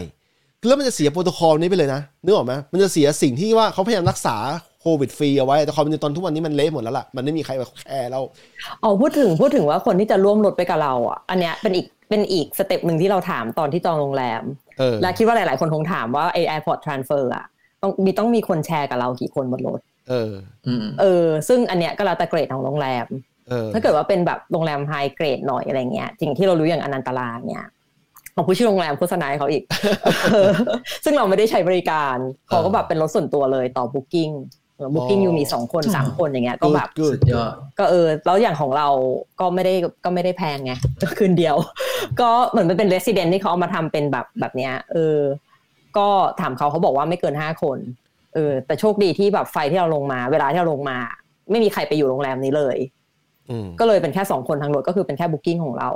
อืมเออแล้วก็มี partition กันระหว่างคนขับเป็นรถตู้ มี partition กันระหว่างคนขับกับส่วนที่เป็น passenger เอออมแล้วก็คนขับก็ใส่แบบ PPE ทั้งตัว แต่ดูจากสภาพแล้วอะเราไม่เราเราไม่คิดว่าเขาจะเปลี่ยนทุกวันอะเออว่าแบบมัน supposed to be สีขาวแต่มันไม่ขาวไงในบางส่วนพีพีพีพีอีแล้วยังยังลงไหลทางได้เหรอ เออ เออ นั่นแหละ เออ ไม่ชุดมันก็เรื่องหนึ่งสิเพื่อน แต่ว่าทักษะการขับรถมันอยู่ตรงนี้อยู่ตรงนี้มัมันอยู่ตรงนี้นี่เออตรงนี้มันติดตัวมันมันเปลี่ยนไม่ได้ อะเหมือนมึงเออเหมือนมึงให้วินดีเซลไปขับรถแบบธรรมดา มันขับไม่ได้หรอก แต่กูก็เปลี่อยนย่างละบิ๊กบอกว่าคืนที่เมืองไทยเขาคิดว่าเป็นเรื่องปกติ เพราะฉะนั้นเขาขับให้เราเขาคิดว่ามันเป็นเรื่องปกติจริงๆจริงๆสำหรับเราไอ้ขับหลายทางไม่ปกติ แต่ไอ้แซงซ้ายแซงขวาเปลี่ยนเลนเนี่ยเราว่าปกติ เออดีเออแต่ไหลทางไม่ควรจะปกติ เพราะว่ามันมันจะมีคนที่ต้องการไหลทางจริงๆไง อืมอืมอืมอะเอาวิ่งแช่ขวาก็ได้ ก็ขวามันก็วิ่งได้อะมันไม่ได้ผิดนี่ มันไม่ supposed to วิ่งปะวะมันคือแบบไม่รู้แซไม่งรู้เว้ยปะอันวะนี้ไม่รู้ปกติปกติปแล้วกก็ติทำไปวิ่งกับขี่ไทยซะแบบให้ได้ซะยากเชียนะฮะฉันจะต่อไปกับขี่ไม่หมดอายุก็ไม่ให้ต่อ ต้องไปนั่งสอบใหม่แล้วดูพฤติกรรมคนใช้รถใช้ถนนไม่เอาไม่เปลี่ยนเรื่องเหอะเอ้ยเดี๋ยวนะ เดี๋ยวนะ ใบขับขี่ตามที่ออสเตรเลียเนี่ย มันควรจะเป็นใบที่ใช้ในไทยได้เลยเปล่าไม่ต้องไปขอดิเราว่าใช่ไหมต้องไปขออินเตอร์นะเออใช่แต่ว่าต้องไปขอเราว่าเราว่าถ้าเอาจริงๆอะโชว์ใบขับขี่ออสเตรเลียที่ไทยก็ไม่มีใครว่าอะไร เออเพราะว่าโชว์ไปเพราะแล้วก็เนียนว่าแบบไม่ใช่คนไทยไปอืมเออเพราะว่าเคสนิวซีแลนด์อะไม่เราเราว่าเป็นนะเราว่าไม่ไม่เป็นอยู่ไม่นะพูดภาษาไทยดิอยู่ไม่พูดภาษาไทยแต่เราว่ามันก็ผิดชื่นะอว่าเขาเขาได้ไม่ตัได้งค์นะเกิดเมืองไทยไงเพราะเขาไม่ก็เขาได้คงตัขงอค์นะเขาคงไม่ขอถึงพาสปอร์ตหรอกก็ก็ก็เอ้ยเรื่องนี้ไม่พูดด้วยออฟไลน์เออ เดี๋ยวเราเปิดตอนใหม่ก็ได้เออจะไปพูดหมดทำไมคอนเทนต์พวกนี้อ่าทีนี้ทีนี้ตาลก็ออกจากโรงแรมแล้วเป็นยังไงบ้าง ความรู้สึกหลังจากที่อ๋อนี่ถึงนี่ออกโรงแรมแล้วเหรออ๋อเออโอเคโอเคทำไมอยากเล่าอะไรในโรงแรมอีกเหรอไม่ไม่ขออีกเรื่องหนึ่งก่อนที่จะไปโรงแรมอ่าเล่าเล่าเล่าได้เล่าได้เล่ามาอันนี้มันเป็นมันเป็นแค่เล็กๆน้อยๆเว้ยแต่ว่าสำหรับคนที่แบบแบบสายตาดุดเหี่ยวอย่างเราอะไรอย่างเงี้ย จะรู้สึกหงุดหงิดเออไม่ได้ดุดสายตาดุดเหี่ยวหรอกเราเป็นคนที่แบบไม่ได้ดูอะไรเลยนะแต่ว่าถ้าพูดถึงแบบการเก็บเอกสารหรือ process อะเราค่อนข้างละเอียดไง เพราะฉะนั้นแบบ หนึ่งสองสามเขาว่าอะไรอะเราจะ follow ตามนึกออกปะเรายิ่งกรณีแบบเป็นเป็นการเดินทางแบบนี้อีกอะก็คือหนึ่งในสเต็ปอะหนึ่งใน process ที่เขาเขียนมาก็คือให้ดาวน์โหลดแอปที่ชื่อหมอชนะ อืม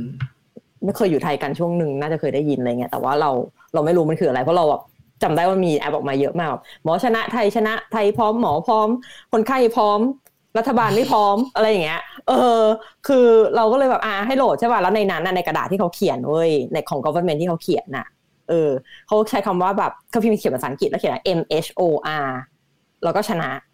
เออทั้งหมดเป็นภาษาอังกฤษนะ เราก็แบบไปนั่ง search เว้ยแบบหมอชนะแบบ M H O R ไม่มีไม่แล้วเจก็อเอาเชี่ยไม่มีได้ไงวะอะไรอย่างเงี้ย ก็เลยพิมพ์ภาษาไทยแล้วเขียนแอปเออภาษาไทยมันเจอแน่อยู่แล้วแหละ แต่ปรากฏว่าตัวสะกดที่เขาใช้ในแอปในในอ่าแอป App Store อะอ่า M O R ไม่ตรงกับเว้ยที่พิมพ์ เออ มันเป็นรายละเอียดเล็กๆน้อยๆแต่คือสำหรับคนคนที่นิสัยแบบเราอะมันทำให้เราหงุดหงิดอะว่าแบบเอกสารรัฐบาลอยู่ยังพิมพ์ไม่ถูกเลยเก็ตป้าอืมเออ แล้วบอกให้คนต่างชาติดาวน์โหลดอย่างเงี้ยแล้วให้คนต่างชาติดาวน์โหลดไม่ได้อะ แต่ก็อาจจะเป็นระบบ suggest แอปของ App Store ที่มันไม่ดีก็ได้ อืมไม่บอกว่าไม่ชินเออโอ้ใช่ไม่ชินอยู่ อยู่ออสเตรเลียนานไม่ชิน คือเราบอกว่าเรามองในฐานะนักท่องเที่ยวไง เออที่จ่ายราแต่คาจริงๆมันก็ไม่ควรเป็นเรื่องที่ชินหรอกเอาจริงๆมันมันไม่ไม่ควรใช่เป็นเรื่องเรื่องที่ที่ชินหรอกมันมันสามารถทำได้ดีกว่านี้เว้ยเราไม่ควรทำเรื่องที่มันน่าจะทำได้ดีกว่านี้ให้มันกลายเป็นเรื่องที่แบบแค่นี้ก็พอแล้วอะไรเงี้ยเอออมมันมันทำได้ดีกว่านี้อะเออ แล้วยิ่งแบบเราเห็นอะไรที่มันเคยที่ที่ในที่ที่อื่นอะที่เขาทำได้มากกว่าเนี้ยเออ เราก็รู้แล้วว่ามันทำได้เว้ยเพียงแต่อยู่ไม่ทำแค่นั้นเอง เออ อะออกจากโรงแบบออกจากโรงแรมอะโอ้โหนี่เพิ่งออกจากโรงแรมนั้นเนี่ยเดินการเดินทางสิบเอ็ดวัน ไม่ก็ออกจากโรงแรมเราก็ไม่มีอะไรแล้วไงที่เหลือเราแค่กลับอ่าแล้ใช่วออกออกจากเที่ยวเออออกออกจากโรงแรมเขาก็ไปเที่ยวปุ๊บไปเที่ยวแล้วไม่มีอะไรแล้วเออเออกินข้งกินข้าวนะเจอเพื่อนอะไรเสร็จปุ๊บอะวันสุดอะท้ากลัยบแล้วไม่ถึงสิบวันเฮียเอออะไรให้เราให้เราบนไฟไหมไม่ต้องละกันข้ามไปเวลาไม่พอบนบนไฟล์เป็นไงบ้างอะมีอะไรมีอะไรน่าน่าจดจำไหม เออบนไฟอะจริงๆอะโน้ตไปนิดนึงแล้วกันเพราะเดี๋ยวตอนตอนท้ายที่เป็นไฟกลับมาเมลเบิร์นอะมันมีอะไรให้น่าเปรียบเทียบอ่าเออก็คือไฟอะ โล่งเลยบอกได้เลยว่าแบบน้อยกว่าห้าสิบเปอร์เซ็นของ capacity อ่าเข้าใจได้เราเข้าใจเรานั่งได้เรานั่ง Singapore Airlines อืมเพราะฉะนั้นเราต้องนั่งเมลเบิร์นสิงคโปร์ไปสิงคโปร์ Bangkok ใช่ เออแล้ว capa เราน่าจะเอาไม่ต่ำกว่าสี่สิบด้วยซ้ำมั้งเออพูดถึงเรื่อง flight ประมาณนิดนึงจะบอกว่า Singapore Airlines เนี่ยช่วงที่โควิด peak ๆเลยอะช่วงที่มันแบบ กักตัวกันเยอะๆ Singapore Airlines ยังบินยังบินจากสิงคโปร์มาไครสต์เชิร์ชอยู่นะ แต่การบินไทยเลิกบินไปนานแล้ว ถึงทุกวันไม่เนี้ยใช่ก็ไม่บินเมลเบิร์นเหมือนกันเออถึงทุกวันเนี้ยเรามีอืมตั๋วการบินไทยอยู่ต้องกลับจากซิดนีย์ไป Bangkok ซิดนีย์ Bangkok เนี่ยยังมีอยู่เราก็นึกว่ามันมี ก็ปรากฏปรากฏว่าล่าสุดไปเช็คสถานะตั๋วมา ปรากฏว่าเขาไม่บิน คือมีตั๋วยังอยู่ แต่ว่า flight บินไม่มีนี่ไม่มีให้บิน นี่ขนาดเมืองใหญ่อย่างซิดนีย์นะอืมก็คือจะบอกว่า Singapore Airlines เนี่ยไอไอการพิสูจน์ว่าตัวเองเป็นสายการบินไอคลาสไหนเนี่ย ช่วงโควิดเนี่ยแม่งบอกทุกอย่างเลย จริง เออ คือแล้วยิ่งแบบเวลาผ่านมาอย่างเงี้ยอย่างอ่าอย่างออสเตรเลียเพิ่งประกาศเปิดประเทศจริงจังจริง ๆ เลยอะเมื่อวันที่ 21 ที่ผ่านมา 21 วันอะไรวะวันจันทร์เอออมที่ผ่านมา เพราะว่าก่อนหน้าเนี้ยก่อนที่21อะถึงจะเรียกว่าเปิดประเทศอะแต่ว่าเอ่อยังไม่รับนักท่องเที่ยวรับแค่นักเรียน resident แล้วก็อ่า immediate family of the resident ก็คือแบบพ่อแม่ลูกอืม เออ แค่นั้นแล้วทีเนี้ยยี่สิบเอ็ดก็คือแบบ whoever เข้ามาได้เลย ถ้าอยู่ขอวีซ่าได้อืมเออแล้วแล้วด้วยความที่มันเป็นวันแรกอะเนอะมันก็จะมีนักข่าวไปทำข่าวที่สนามบิน เออเมลเบิร์นซิดนีย์บริสเบนอะไรเงี้ย แล้วเขาก็จะถ่ายแบบไฟแรกที่ land ของวันนั้นอืมซึ่งแบบ Singapore Airlines อะ เป็นสายการบินเดียวที่แบบเป็น flight แรก ๆ ที่ลงของทั้งสามสนามบิน แล้วคือได้ค่าโฆษณาไปโดยแบบยังไม่ต้องทำอะไรเลยอะเออใช่ get ว่าแล้วถ้าเป็นเราอะเรามีแผนกำลังจะเดินทางเรารู้ว่าเฮ้ยสิงคโปร์อะบินเมลเบิร์นแน่ๆฉันบินสิงคโปร์ชัวร์อืมฉันไม่ต้องหาข้อมูลเพิ่มว่าแบบสายการบินที่เอาแน่เอานอนไม่ได้อย่างบางสายการบินอะ มันจะบินหรือเปล่าอืมเออเออมันเป็นแค่เรื่องเล็กๆน้อยๆที่แบบเพิ่งฟาวเอา เออ เออนั่นแหละ อะตานตานเรื่องไฟล์เอ่อตานนั้นเล่าเล่าเล่าเล่าเรื่องไหนต่อ เรื่องไฟล์ออกไฟไฟผ่านไปแล้วเพราะว่าโอเคเราแค่จะโน้ตไว้ว่า มันมันว่าง โดยเฉพาะแบบสิงคโปร์แบงคอกอะเออก็แทบไม่มีคนเหมือนกัน ถ้าไม่มีคนใช่ไหมใช่เรียกว่าอันนั้นนะเรียกว่าน้อยยิ่งกว่า long haul flight ที่เราบินมาจากเมลเบิร์นเพราะว่าเรา consider สิงคโปร์เป็น hub ใช่ป่ะเออแล้ว long haul ว่าอย่างเมลเบิร์นเพราะว่าหนึ่งเมลเบิร์นอะเราเรามองเมลเบิร์นว่าออสเตรเลียมันปิดประเทศมานานเราเลย assume ว่าเออคนมันน่าจะเยอะกว่าขาสิงคโปร์ Bangkok ซึ่ง flight ต่อวันก็น่าจะมีถี่กว่าอืม สิงคโปร์เมลเบิร์นอยู่แล้วอะไรเงี้ยเอออืมเราตอนนั้นเราก็เลยแค่คิดว่าแค่นี้ไว้ว่าเออทำไมมันถึงโล่งอืมอืมนั่นแหละ อะทีนี้เออแล้วแล้วระหว่างไปเที่ยวระหว่างที่ออกมาแล้วไปเที่ยวเนี่ยเป็นไงบ้างความรู้สึกมีอะไรน่าน่าสนใจไหม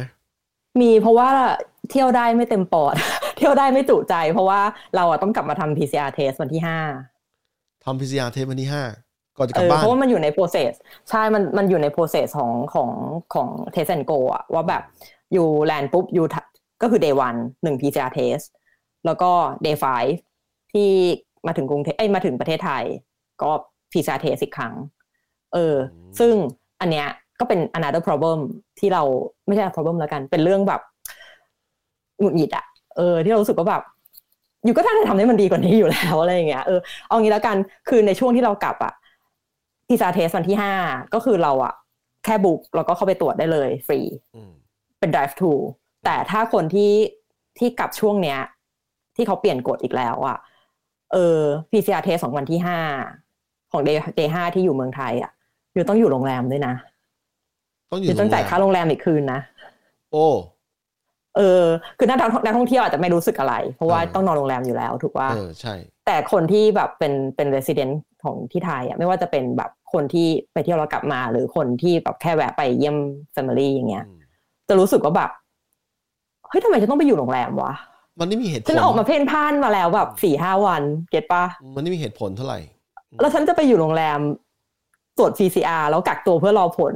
อืมแล้วถ้าฉันติดมาแล้วเลยไอ้สี่ห้าวันมันก็ไม่ได้ต่างอะไรปะวะอืมเก็ตปะอืมเออ ไม่ว่าจะอยู่ที่ไหนก็ตามอืมเออ เราก็แบบเรางงกับไอ ไอไอกฎหมายที่เขาเปลี่ยนนี้มากเลยคือถ้าใครรู้แบบเหตุผลที่มันดีพอเนี่ยช่วยบอกให้ฟังหน่อยจะได้แบบหายใครเขาข้องใจอืมเออ แต่แต่คืออันเนี้ยคือเราเราไม่ได้เจอไงเออก็แค่แบบคนที่กลับช่วงเนี้ยต้องเจออืมเออ ตามทันปะทันทันทันเออเออรู้สึกยังไงว่าแบบไอการที่ต้องแบบไปอยู่วันที่ห้าอีกอะตลมันกไม่ดิมีเซมันนตลกอืมตลกมันออกแบบมันไม่ดีเลยอะไม่ได้ออกแบบด้วยซ้ำอะไม่ได้คิดอะไรมากอะ อืม คือเราคิดได้เหตุผลเดียวเลยเว้ยคือช่วยเหลือพวกแบบอุตสาหกรรมการท่องเที่ยว เออ เราคิดได้อย่างเดียวเลยว่าที่เหลือแบบคิดไม่ออกจริงๆว่ะขอโทษทีเฮ้ยแต่มันมันเป็นการช่วยแบบแบบไม่มันตลกไงมันไม่มีเหตุผลเท่าไหร่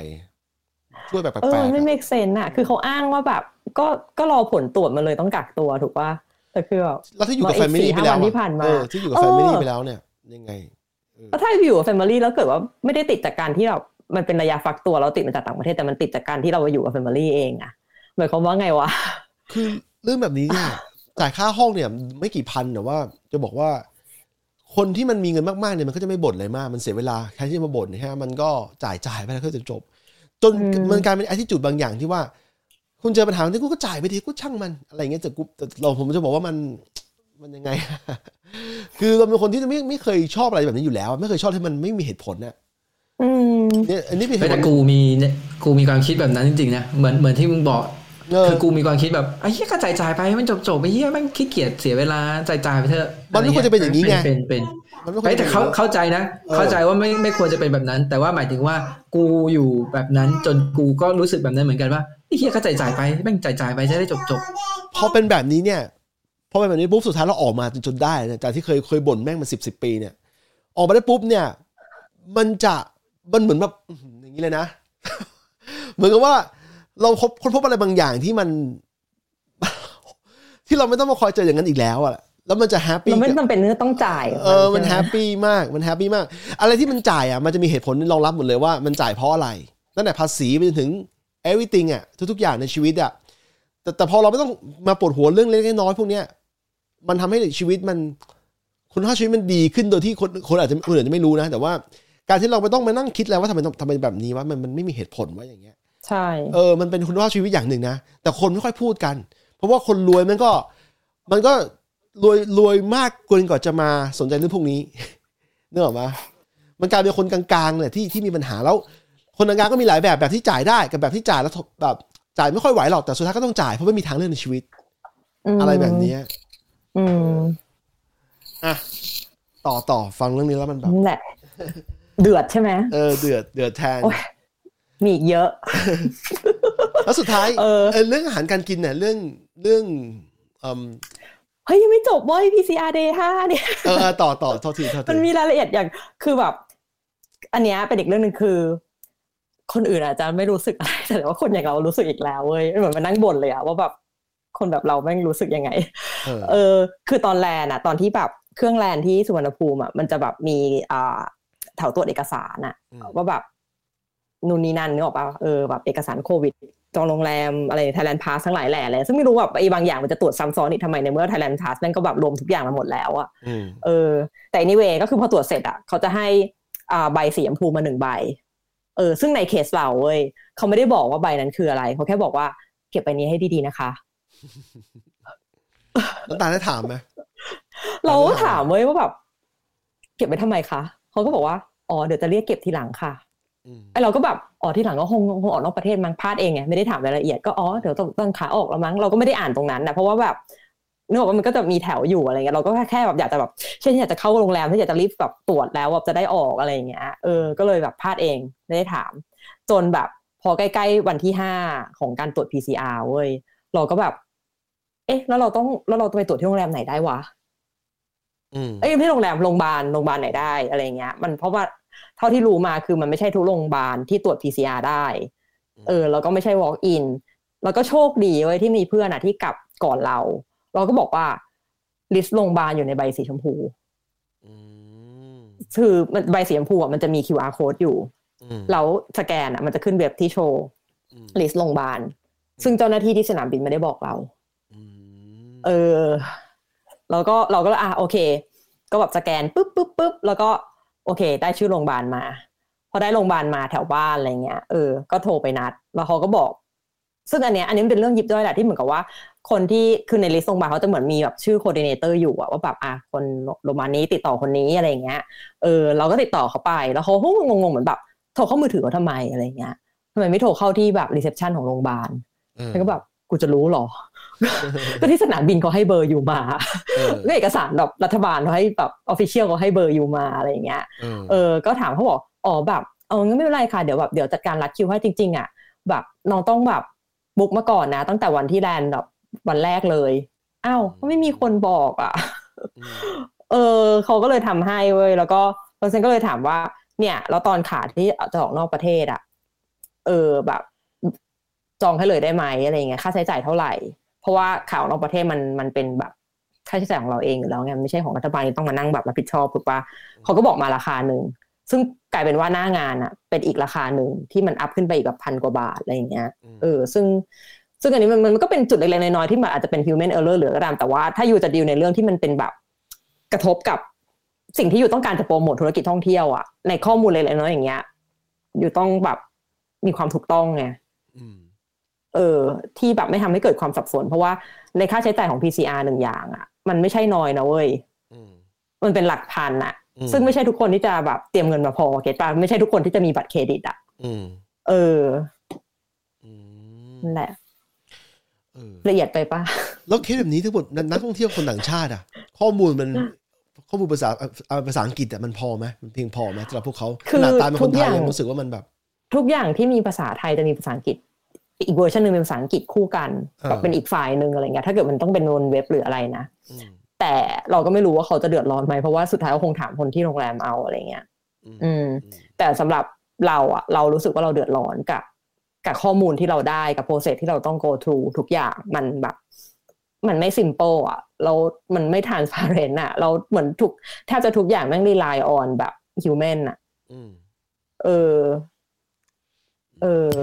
เอ้ยคอมเมนต์คอมเมนต์มันไม่ขึ้นด้านขวาอะคือ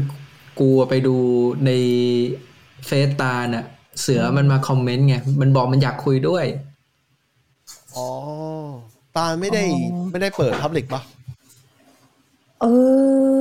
อว่าใช่ไหมพอดี พอดีเมื่อกี้ Sorry แวะแวะไปดูมาแล้วเนี่ยปิดตอนเห็นนี้ทันเสือไหมโบนอะไม่รู้ว่ะเปิดทันอัเปิดทันลองลไม่องรู้ลองลองดูก่อนได้ ลองดูก่อนได้ sorry เปิดแล้ว โอเคโอเคโอ้ยป่านนี้พี่เสือน้อยใจไปแล้วโอ้ยขอโทษเสือกลับมาอ๋อเนี่ยก็ขึ้นมาแล้วใช่ปะเห็นปะขึ้นมาแล้ว เออเห็นแล้วเรีย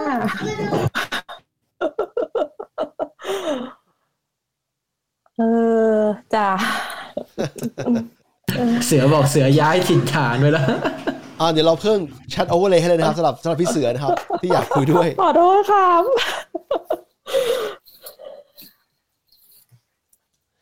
อะขึ้นแชทโอเวอร์เลยแล้วนะครับสำหรับคนที่อยากแชทเข้ามานะครับ ว่ายังไงพี่เสือหนึ่งคน อะ ต่อเลยอะทีนี้ขโอ้อโทษโทรศัพท์เราเอง เออ นั่นแหละ นั่นนั่นนั่นคืออีกเรื่องของขั้นตอนที่แบบกระทบละกระทบถึงแบบเขาเขาเรียกว่าอะไรนะอืมการท่องเที่ยวรีแลกซ์ผ่อนคลายของเราเออที่เราต้องกลับไปตรวจแบบเดย์ห้า วันที่ห้าอีกครั้งอะไรเงี้ยอืมมันเหมือนกับว่าเราแผนเราแผนยาวไม่ได้เราจะไปต่างจังหวัดจริงๆเราจะไปตรวจโรงพยาบาลต่างจังหวัดก็ได้เว้ยแต่ว่าโรงพยาบาลมันก็ไม่ได้มีโรงพยาบาลที่ตรวจ PCR อันเนี้ยที่รัฐบาลเขารับผิดชอบอะมันไม่ได้มีทุกจังหวัด มันมีอยู่แค่แบบจังหวัดหัวเมืองใหญ่ ๆ อะไรอย่างเงี้ย ซึ่งซึ่งแบบนึกออกปะคือเราก็แพลนไปต่างจังหวัดไม่ได้ในช่วงนั้น แต่สุดท้ายเราก็ไป เพราะว่าเราไปตรวจ PCR ก่อนออกต่างจังหวัด ในวันเดียวกัน เออไอกระบวนการนั่นแหละตรวจก็เสียเวลาเป็นชั่วโมงถูกไหม ถึงต่อให้มันใกล้บ้านเอ้ยก็เอาจริงๆ เร็วมากเลยนะเร็วไอมากของเหรอ day day five เนี่ยเร็วมาก เพราะว่าเพราะว่ามันเป็นแค่ follow up อะเพราะว่า day day one เสร็จแล้วใช่ปะแล้ว day five แต่จริงๆ มันก็มันก็เร็วได้มากกว่านี้ แต่ว่าแค่นี้เราก็ถือว่าโอเคแล้วในในระดับ standard ของเมืองไทยที่เราบ่นมาเยอะ เออเออก็คือเราแต่ว่าอาจจะอัพทูโรงพยาบาลนะที่เป็นเอาโรงพยาบาลอย่างเราไปโรงพยาบาลตรงตรงข้ามมอเกษตรอะไรเงี้ย เออเออเราก็แบบก็เข้าขับไปแล้วเขาก็ออก drive thru เลยครับอะไรเงี้ยเขาก็ชี้แบบ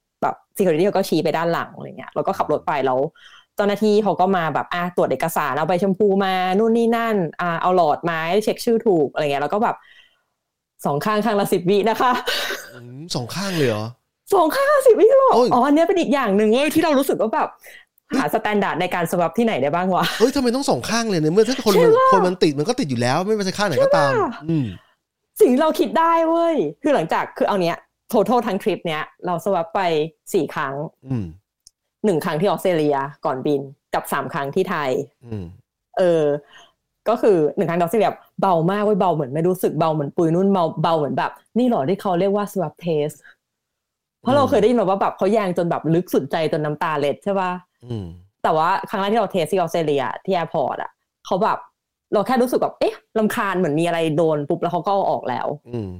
อ๋อแล้วก่อนเขาแยงเข้าอะเขาเหมือนแบบ แบบวุบในปากทีนึงอะแล้วก็ใช้อันเดียวกันอะเข้าไปในจมูก โอ้เออ แต่ของของเราเองไงแบบไม่เป็นไรอะไรอย่างเงี้ยเอองงๆเหมือนกันแต่ก็แบบอ่าไม่เจ็บไม่เป็นไรฟายอันนั้นคือของออสเตรเลียอืมแล้วเดวันที่ไทยอะ ก็ที่ตรวจที่โรงโรงแรมเขาก็แบบตุแยงแค่ข้างเดียว แต่ลึกสุดใจเลยลึกแบบน้ำน้ำตาไหลอะไรอย่างเงี้ยเออ แต่เราจำได้ว่าประมาณอเลสเซสามวิอะไรอย่างเงี้ย ไม่ได้แบบแบบควานขนาดนั้นอะ แต่พอเดย์ห้า ที่ที่จับไดฟูไปโรงพยาบาลอะสองข้างข้างละสิบวินะคะรู้แบบเชี่ยสามวิกูยังจะตายเลยสิบวิข้างละด้วยแล้วสิบโทษสิบจริงไหมจับเวลาจริงเปล่าสิบเชี่ยจริงโอ้คันจมูกเลยแค่ฟังนี่คันจมูกแล้วเนี่ยไม่ใช่คันจมูกเดียวเว้ยคือแบบน้ำตาเราไหลเลยอะคือตอนเขายังไม่เอาออกคือน้ำตาเราไหลเลยเว้ยคือแบบเออจริงจริงจริงคือแบบทรมานมากอะแล้วแล้วพอครั้งสุดท้ายอะ ก็คือตรวจที่โรงพยาบาลเดียวกันแล้วเราขี้เกียจหาโรงพยาบาลอื่นแล้วอืม ที่โรงพยาบาลเดียวกันอะตรวจตรวจเพื่อจะเดินทางออกนอกประเทศอะเออเพราะว่าสายการบินกับประเทศปลายทางออสเตรเลียเขารีควายไงอืมก็โรงพยาบาลเดียวกันนะเว้ยแต่ตรวจแบบ เข้าไปแบบอารมณ์คล้ายๆครั้งที่ครั้งที่สองอะก็คือแบบเข้าไปแบบสองข้างมันให้จำผิดสองข้างแบบปุ๊บปุ๊บดัน เหตุผลเดียวที่คิดได้เลยว่า ครั้งที่สามที่ข้างสองข้างข้างละสิบวินะคะ มันนานอะคือแบบ แกมันตัวเชื้อโรคเดินทางเข้าประเทศไทยพอครั้งสุดท้ายอะ จะออกจากไทยแล้วไงเออไปไปเหอะอะไรอย่างเงี้ยเออเดี๋ยวไปไปไปตรวจปลายทางเอาละกันอะไรอย่างเงี้ยเออที่เราคิดได้นะคือแต่ขำๆไม่มีอะไร มันมันคนละคนด้วยถูกไหมนอื่นไม่ได้เลยอะมันคนละคนคนละคนเหมือนเหมือนที่ฉีดวัคซีนเนี่ย มันจะมีคนที่ฉีดแบบแค่ผิวหนัง กับคนที่ฉีดเข้าไปในกล้ามเนื้อเออที่หมายถึงว่าที่เราเจอมานะหมายความว่า practice เนี่ยก็ไม่ได้มี standard มันขึ้นอยู่กับคนขึ้นอยู่กับอารมณ์ของคนทนฉีดว่ายังไง บางคนนะมีการชวนคุยก่อนชวนคุยใช่ป่ะแล้วพอเราเผลอๆปุ๊บเราคุยกับเขาแบบปกติปุ๊บเขาจิ้มเลยนะคือเรางงๆเลยแต่ว่าเออเคสเนี้ยก็ก็แปลกดีคือเขาเหมือนเขาใช้จิตวิทยาเล่นน่ะคือไม่ให้เรารู้สึกแบบเออเครียดหรือกังวลเกรงเนี่ยเออเกรงอะเออฉีดตอนที่เรารีแลกซ์อะกับอีกคนนึงฉีดผิวหนังแบบแป๊บเดียวเสร็จออกเลยเสร็จแล้วครับอะไรอย่างเงี้ยอันนี้พูดพูดภาษาอังกฤษเลยนะแล้วอ๋อเคสที่แบบฉีดเข้าผิวหนังก็ฉีดแล้วมันก็จะเจ็บปวดไปทั้งแขนเลยอะไรแบบนั้น เอออ้าว something wrong เจ็บละเจ็บมาก บายาไทยสองอืมเขาก็แหย่เข้าไปอะ แล้วเขาก็หมุนอะ เหมือนเหมือนเราเคยอ่านเขาบอกเขาต้องหมุนสิบทีอะไรเงี้ย แต่มันไม่ใช่สิบวินะ มันก็หมุนปึ๊บปึ๊บปึ๊บปึ๊บปึ๊บแล้วก็เสร็จ แล้วเราอะ คือนึกออกไปว่าก่อนไปตรวจอะแม่งมีแต่คนขู่บอกว่าเฮ้ยแม่งเจ็บ ใช่เหมือนกันเลย เออ แต่พอไปตรวจอันนั้นอะ เรายังบอกหมอเลยเฮ้ยแบบ มันไม่เจ็บอะ คือแต่มันจะคันคันๆนึกก่อนลำคาญมันจะลำคาญใช่เอไหมอคันคันๆข้างในอะแล้วก็จะแบบอยากจะจามอยากจะอะไรเงี้ยอ๋อแต่ไม่เจ็บ เออ เออ เราก็เลยแบบไอ้พวกที่แม่งไปตรวจแล้วเจ็บนี่โอ้โหสงสัยไปเจอหมอ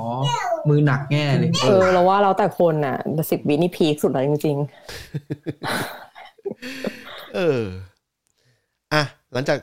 day อันนี้ day five day เออเรื่อง swap แล้วแล้วมีเรื่องไหนต่ออีกเกี่ยวๆกับไม่มีลาเองทยที่เหลือก็ท่องเที่ยวลันลาไป ไปเครียดอีกทีก็ไอตอนตอนใกล้จะบินยังไงบ้างอะเออ ก็คือก็ต้องเข้า process เดิมอีกอะแหละ ก็คือแบบตรวจ PCR test เพื่อ เพราะว่าเป็น requirement ของสายการบินกับกับออสเตรเลีย ซึ่งจริง ๆอะตอนที่เราบินอะเขาเปลี่ยนกฎเปลี่ยนกฎเพิ่งเปลี่ยนกฎอีกที ว่าแบบจริง ๆ ไม่ต้อง PCR ก็ได้ เป็นเป็น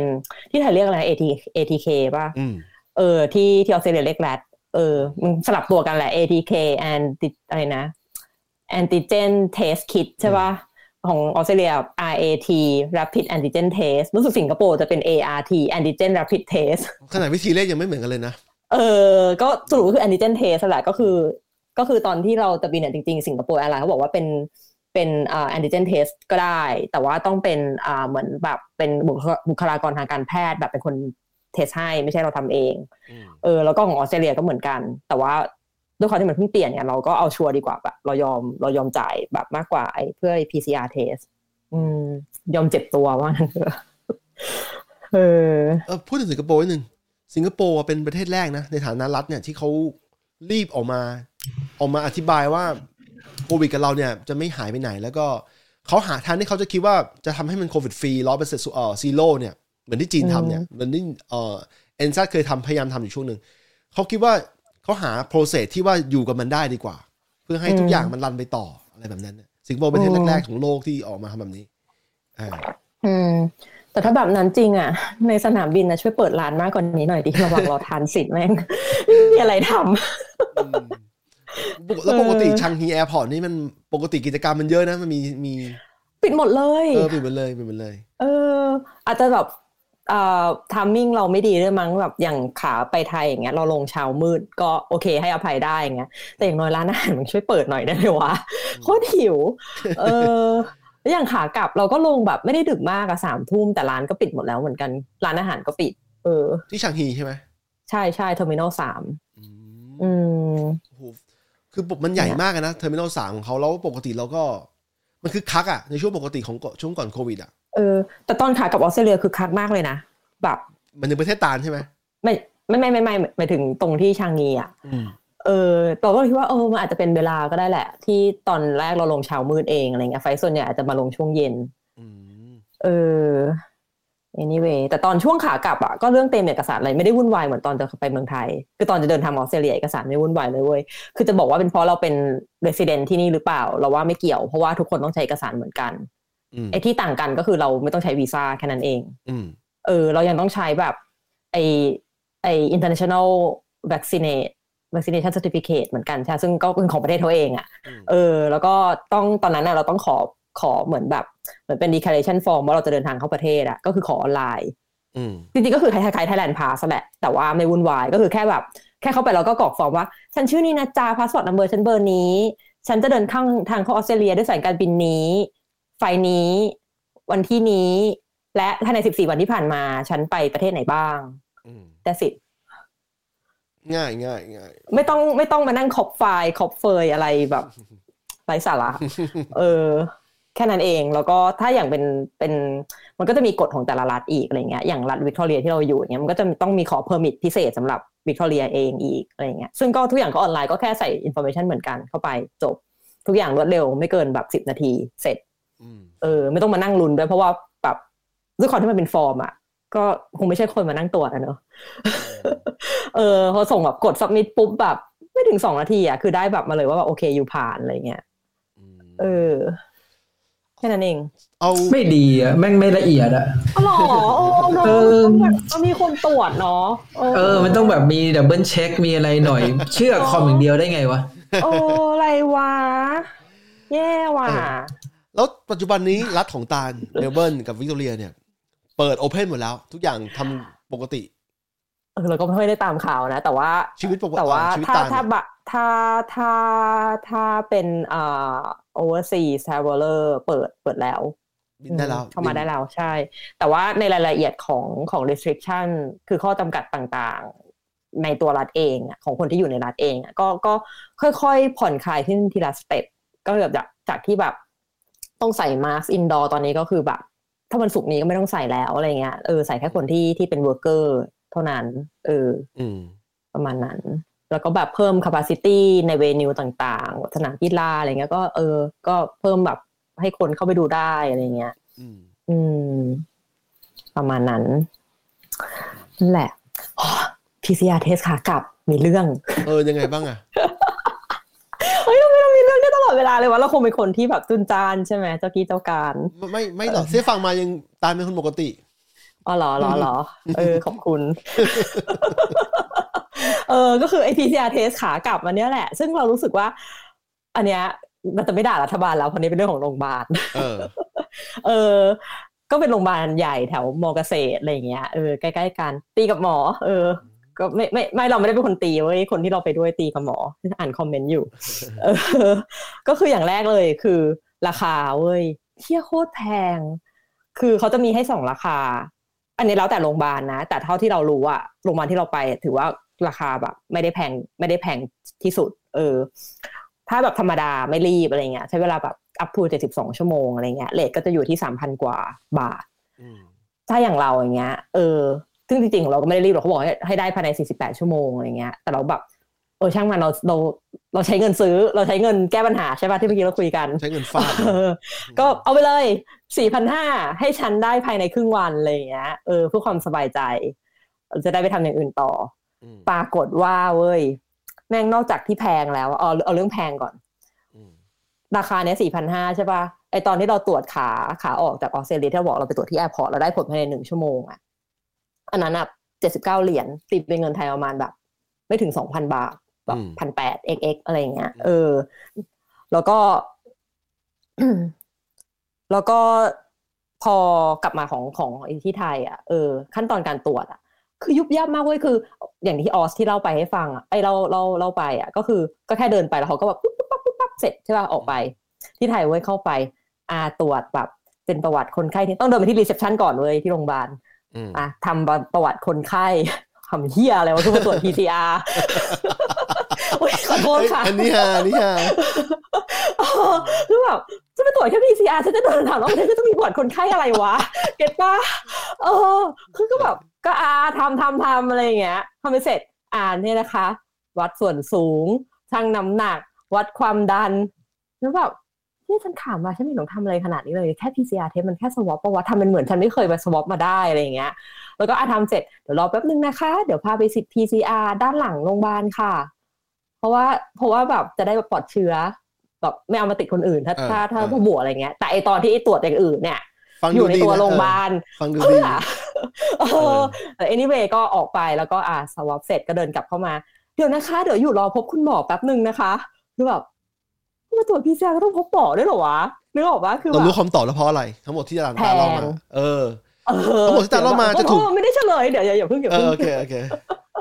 เออมันมันพีก็ต้องไปหาหมอเว้ยเออคือแบบเราก็เคยชั่นในใจแล้วว่าไปหาหมอทำไมวะอะไรอย่างเงี้ยเออหมอหมอจะริดผลให้เลยเหรอ แต่เขาบอกว่าผลมันออกตอนบ่ายไม่ใช่เหรอวะอะไรอย่างเงี้ย อ่า ไปหาหมอ ก็เขาก็เรียกเข้าไป ก็เข้าไปพร้อมกันสองคนคนที่เราเดินทางด้วย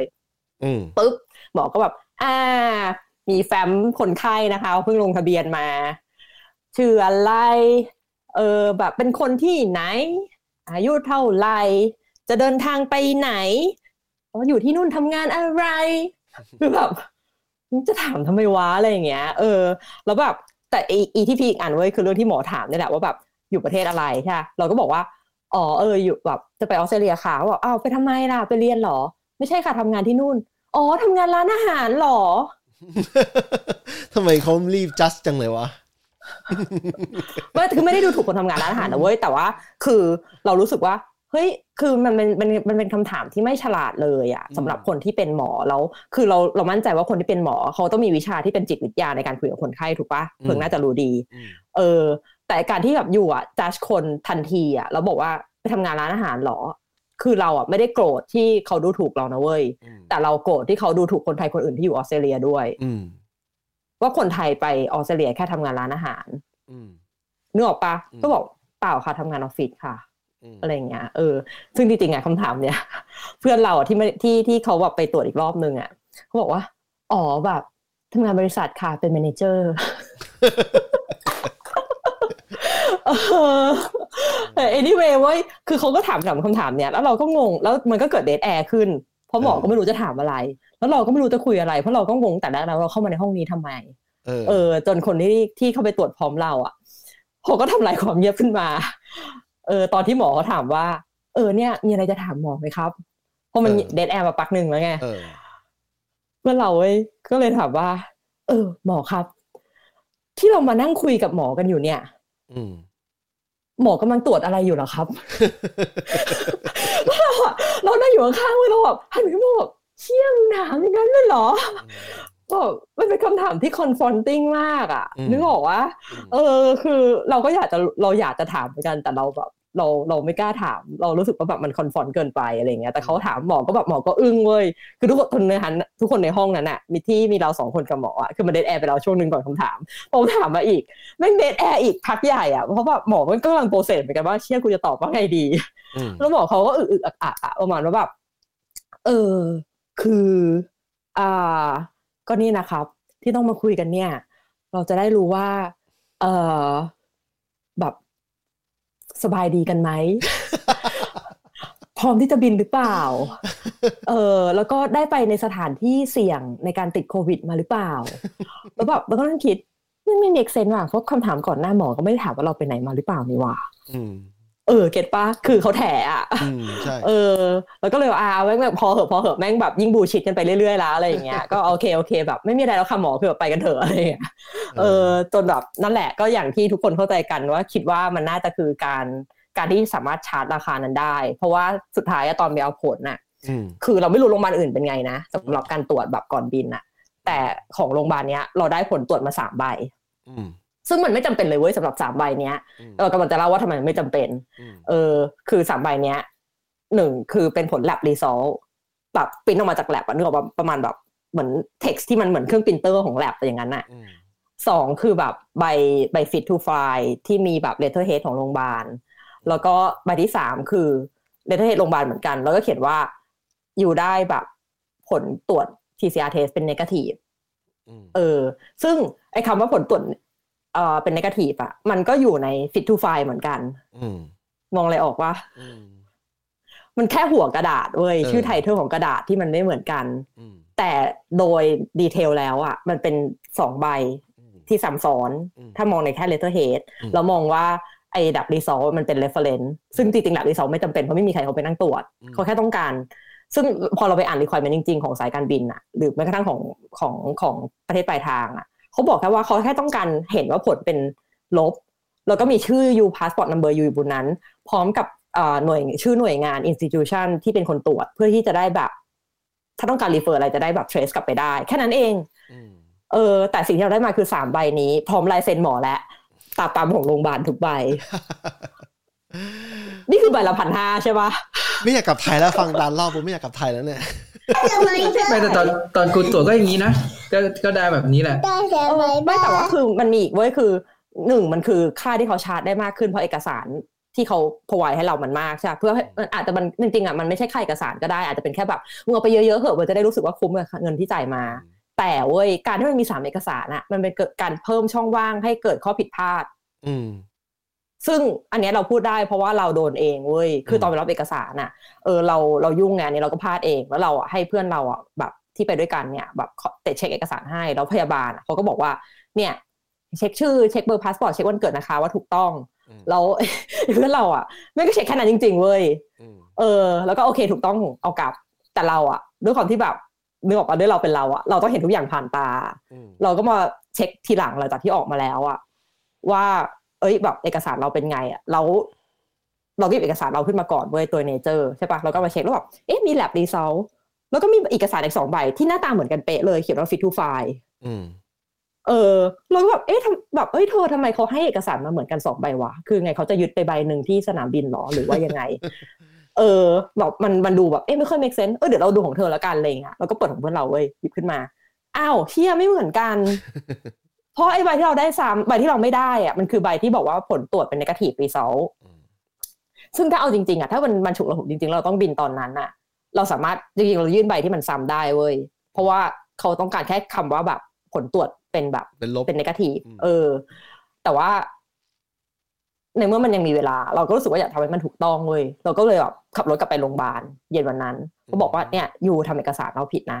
เออแบบ แก้ให้หน่อย เขาบอกว่าอ๋อขอโทษค่ะกลับมาพรุ่งนี้เช้าได้ไหมคะเพราะตอนเนี้ยแผนกตรวจสุขภาพปิดไปแล้วค่ะอ้าวแล้วถ้าแบบแล้วก็แล้วแบบอ้าวต้องนี่จะบินแล้วอะค่ะ แบบแล้วทำไงอะคะบินเมื่อไหร่คะพรุ่งนี้ค่ะงั้นพรุ่งนี้มาตอนเช้านะคะแปดโมงเช้าแผนกเปิด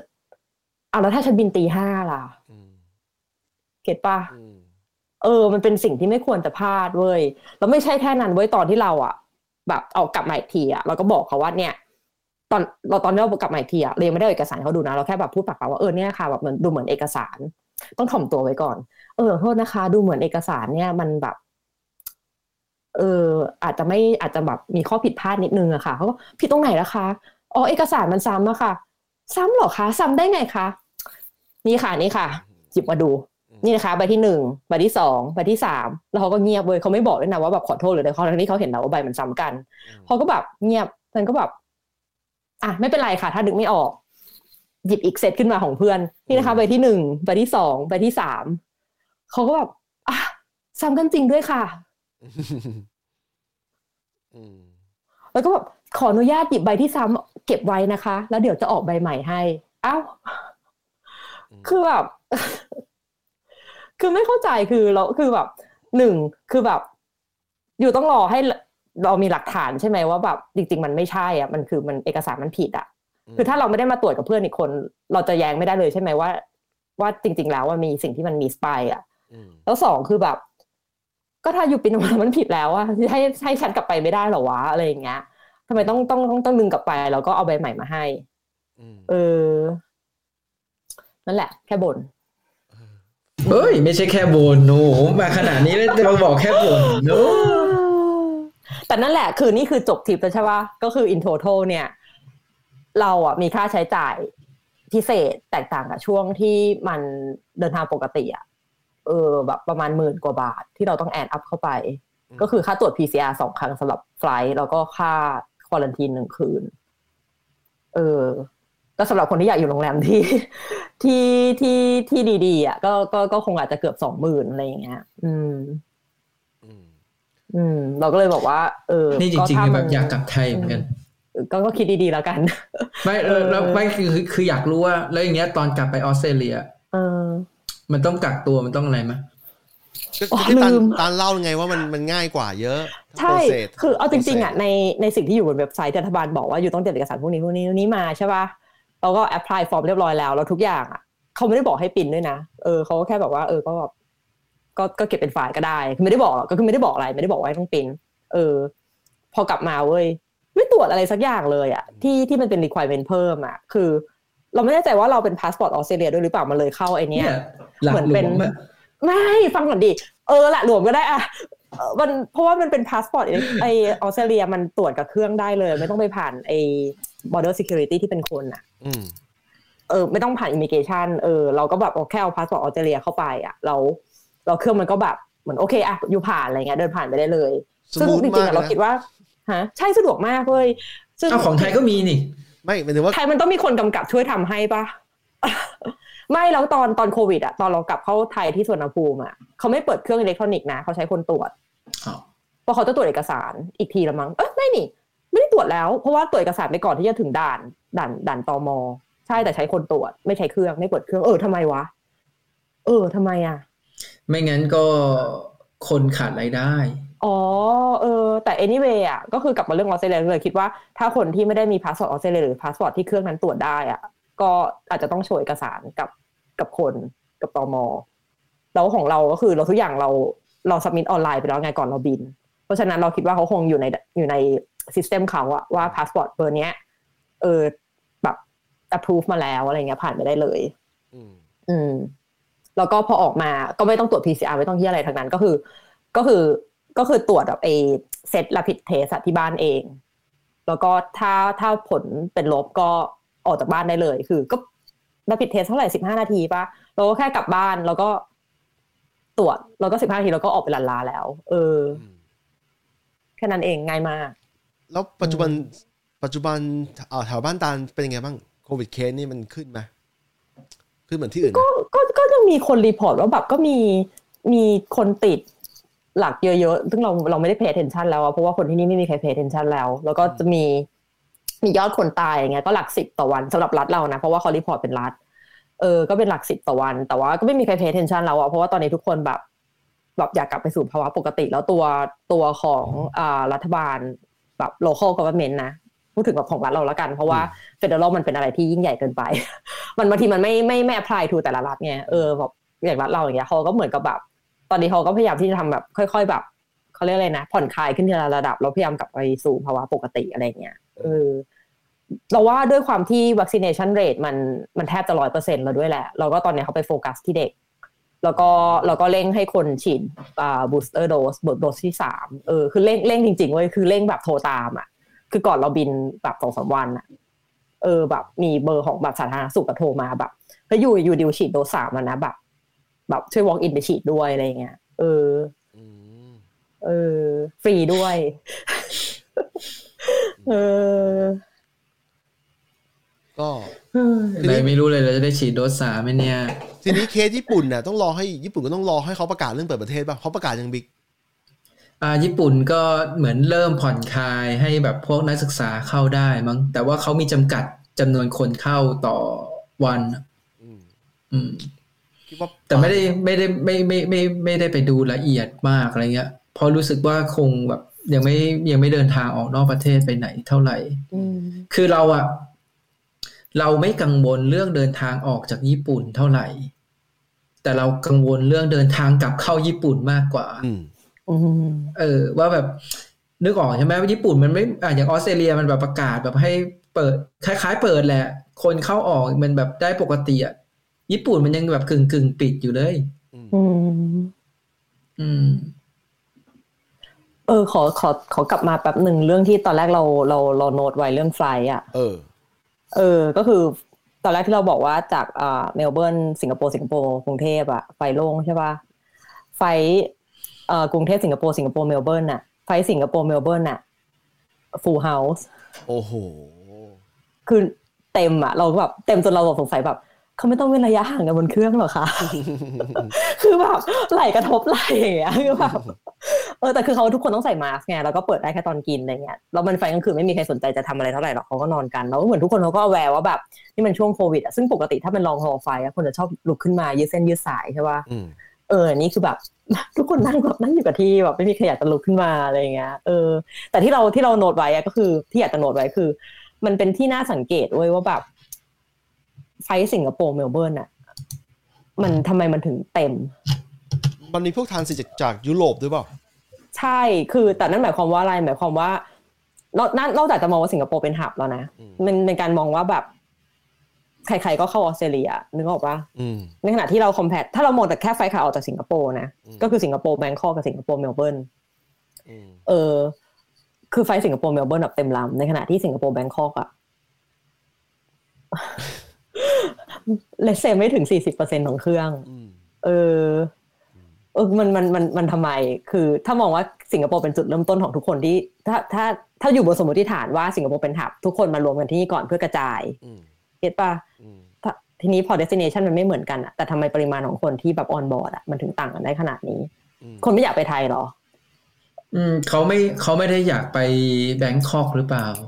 อาจจะอยากไปภูเก็ตแซนด์บ็อกซ์ใช่ไหมใช่ใช่เขาเขาไปลงภูเก็ตไปลงที่อื่นหรือเปล่าเอ้ยอันนี้อันนี้จริง ๆ นะเออแบบไม่ไม่ไม่ได้ประชดอะไรด้วยนะใช่ใช่คือเราเขาอืมคือเราคิดว่าด้วยความที่เขาอะมองว่าเขามาเที่ยวอะอืม ถ้าเขาจะมาไทยทำไมเขาต้องไปลงกรุงเทพแล้วแบบต้องไปกักตัวอะไรอยู่กรุงเทพแล้วเขาแบบมันไม่ได้แบบเดินทางไปเที่ยวทะเลสะดวกนึกออกใช่ไหมแต่แต่ข้อ ข้อแตกต่าง การที่ไปลงภูเก็ตเลยมันก็แบบได้ไปเที่ยวเลยอย่างนี้ปะแต่แต่ข้อแตกต่างคือถ้าอยู่ลงภูเก็ตอะมันเป็นแซนด์บ็อกซ์คือโอเค you ไม่ต้องกักตัวอยู่ในโรงแรมเจ็ดวันก็สึกแซนด์บ็อกซ์เจ็ดวันนะอะ let's say เจ็ดวัน ถ้าเข้าใจผิดขอโทษด้วย แต่ว่าไม่ใช่หนึ่งวันแน่ๆเออ มันต้องอยู่ในโรงแรมเจ็ดวัน แต่ว่าอยู่ห้ามออกจากภูเก็ตเจ็ดวัน ทีเนี้ยมันก็อาจจะเหมาะสำหรับคนที่คิดว่าฉันมาแค่ภูเก็ตแล้วฉันจบเจ็ดวันสิบสี่วันแล้วก็ว่าไปอืมแต่ว่า Bangkok อะอยู่อยู่แค่โรงแรมอยู่โรงแรมแค่วันเดียวเท่านั้น เราจริงๆอะจาก Bangkok ถ้าอยู่ consider ว่าเป็นเมืองหลวงอะมันสามารถแบบไปที่อื่นที่ไหนก็ได้ ไประยองเนี้ยได้ ไปอะไรก็ได้ อาจจะแบบเป็นเป็นแบบเขาเรียกอะไร underrated แบบ destination ของของ overseas travelers อะไรเงี้ย แต่ว่าอืม เราถ้างั้นถ้างั้น Bangkok ก็อาจจะมีปัญหาที่ว่าแบบไม่ welcome สู่นักท่องเที่ยวอืมเออ มันมันมันน่าจะเป็นช่วงเนี้ยมันเดินทางลำบากด้วยหรือเปล่า ก็เป็นไปได้ เออเพแต่ราะว่าปกเราแค่ติแบบปกติแค่ question สถานการณ์ปกติเราอะอืมเราก็เดินทางลำบากอยู่แล้วนะอืมหมายถึงว่าเราจะเดินทางไปต่างจังหวัดเนี่ยอะอืมสมมติว่าเดี๋ยวนี้นะเวลาเรานึกถึงว่าเราจะเดินทางไปต่างจังหวัดเนี่ยอืมไอ้พวกรถบัส ไอ้รถแบบคอขอสออะไรเงี้ยอืมันก็แบบไม่ได้เยอะเท่าแต่ก่อนใช่ไหมใช่ใช่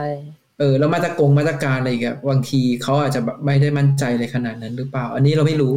ด้วยแต่แต่เราว่ารู้สึกว่าถ้าเกิดบินไปลงอืมภูเก็ตเลยอะภูเก็ตมันอืมคือสถานที่ที่เขาเตรียมไว้ต้อนรับอืมอืมอยู่แล้วอะด้วยมันน่าจะเหมาะเหมาะกับเขามากกว่าหรือเปล่า อาจจะมีด้วยด้วยเรื่องนี้ด้วยไหมแบบแพ็กเกจท่องเที่ยวอะไรอย่างเงี้ยไหมเป็นไปได้ เออ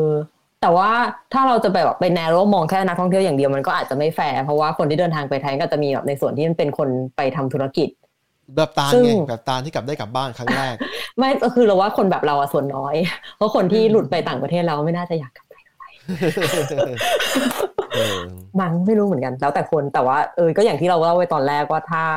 ถ้ามันอืมมันไม่ได้จำเป็นต้องกลับไปจัดการอะไรเรื่องนี้ด้วยไม่ได้มีเหตุผลหลายเหตุผลที่ support พอไม่ใช่แบบกลับไปเพื่อแบบ เหมือนกลับไปเยี่ยมบ้านปีละครั้งเนี้ย เราคงไม่กลับนึกออกไปยังมันยังมันยังไม่ได้สะดวกขนาดที่แบบทำให้เราอยากกลับไป ก็ดูดีแบบค่าใช้จ่ายก็เพิ่มขึ้น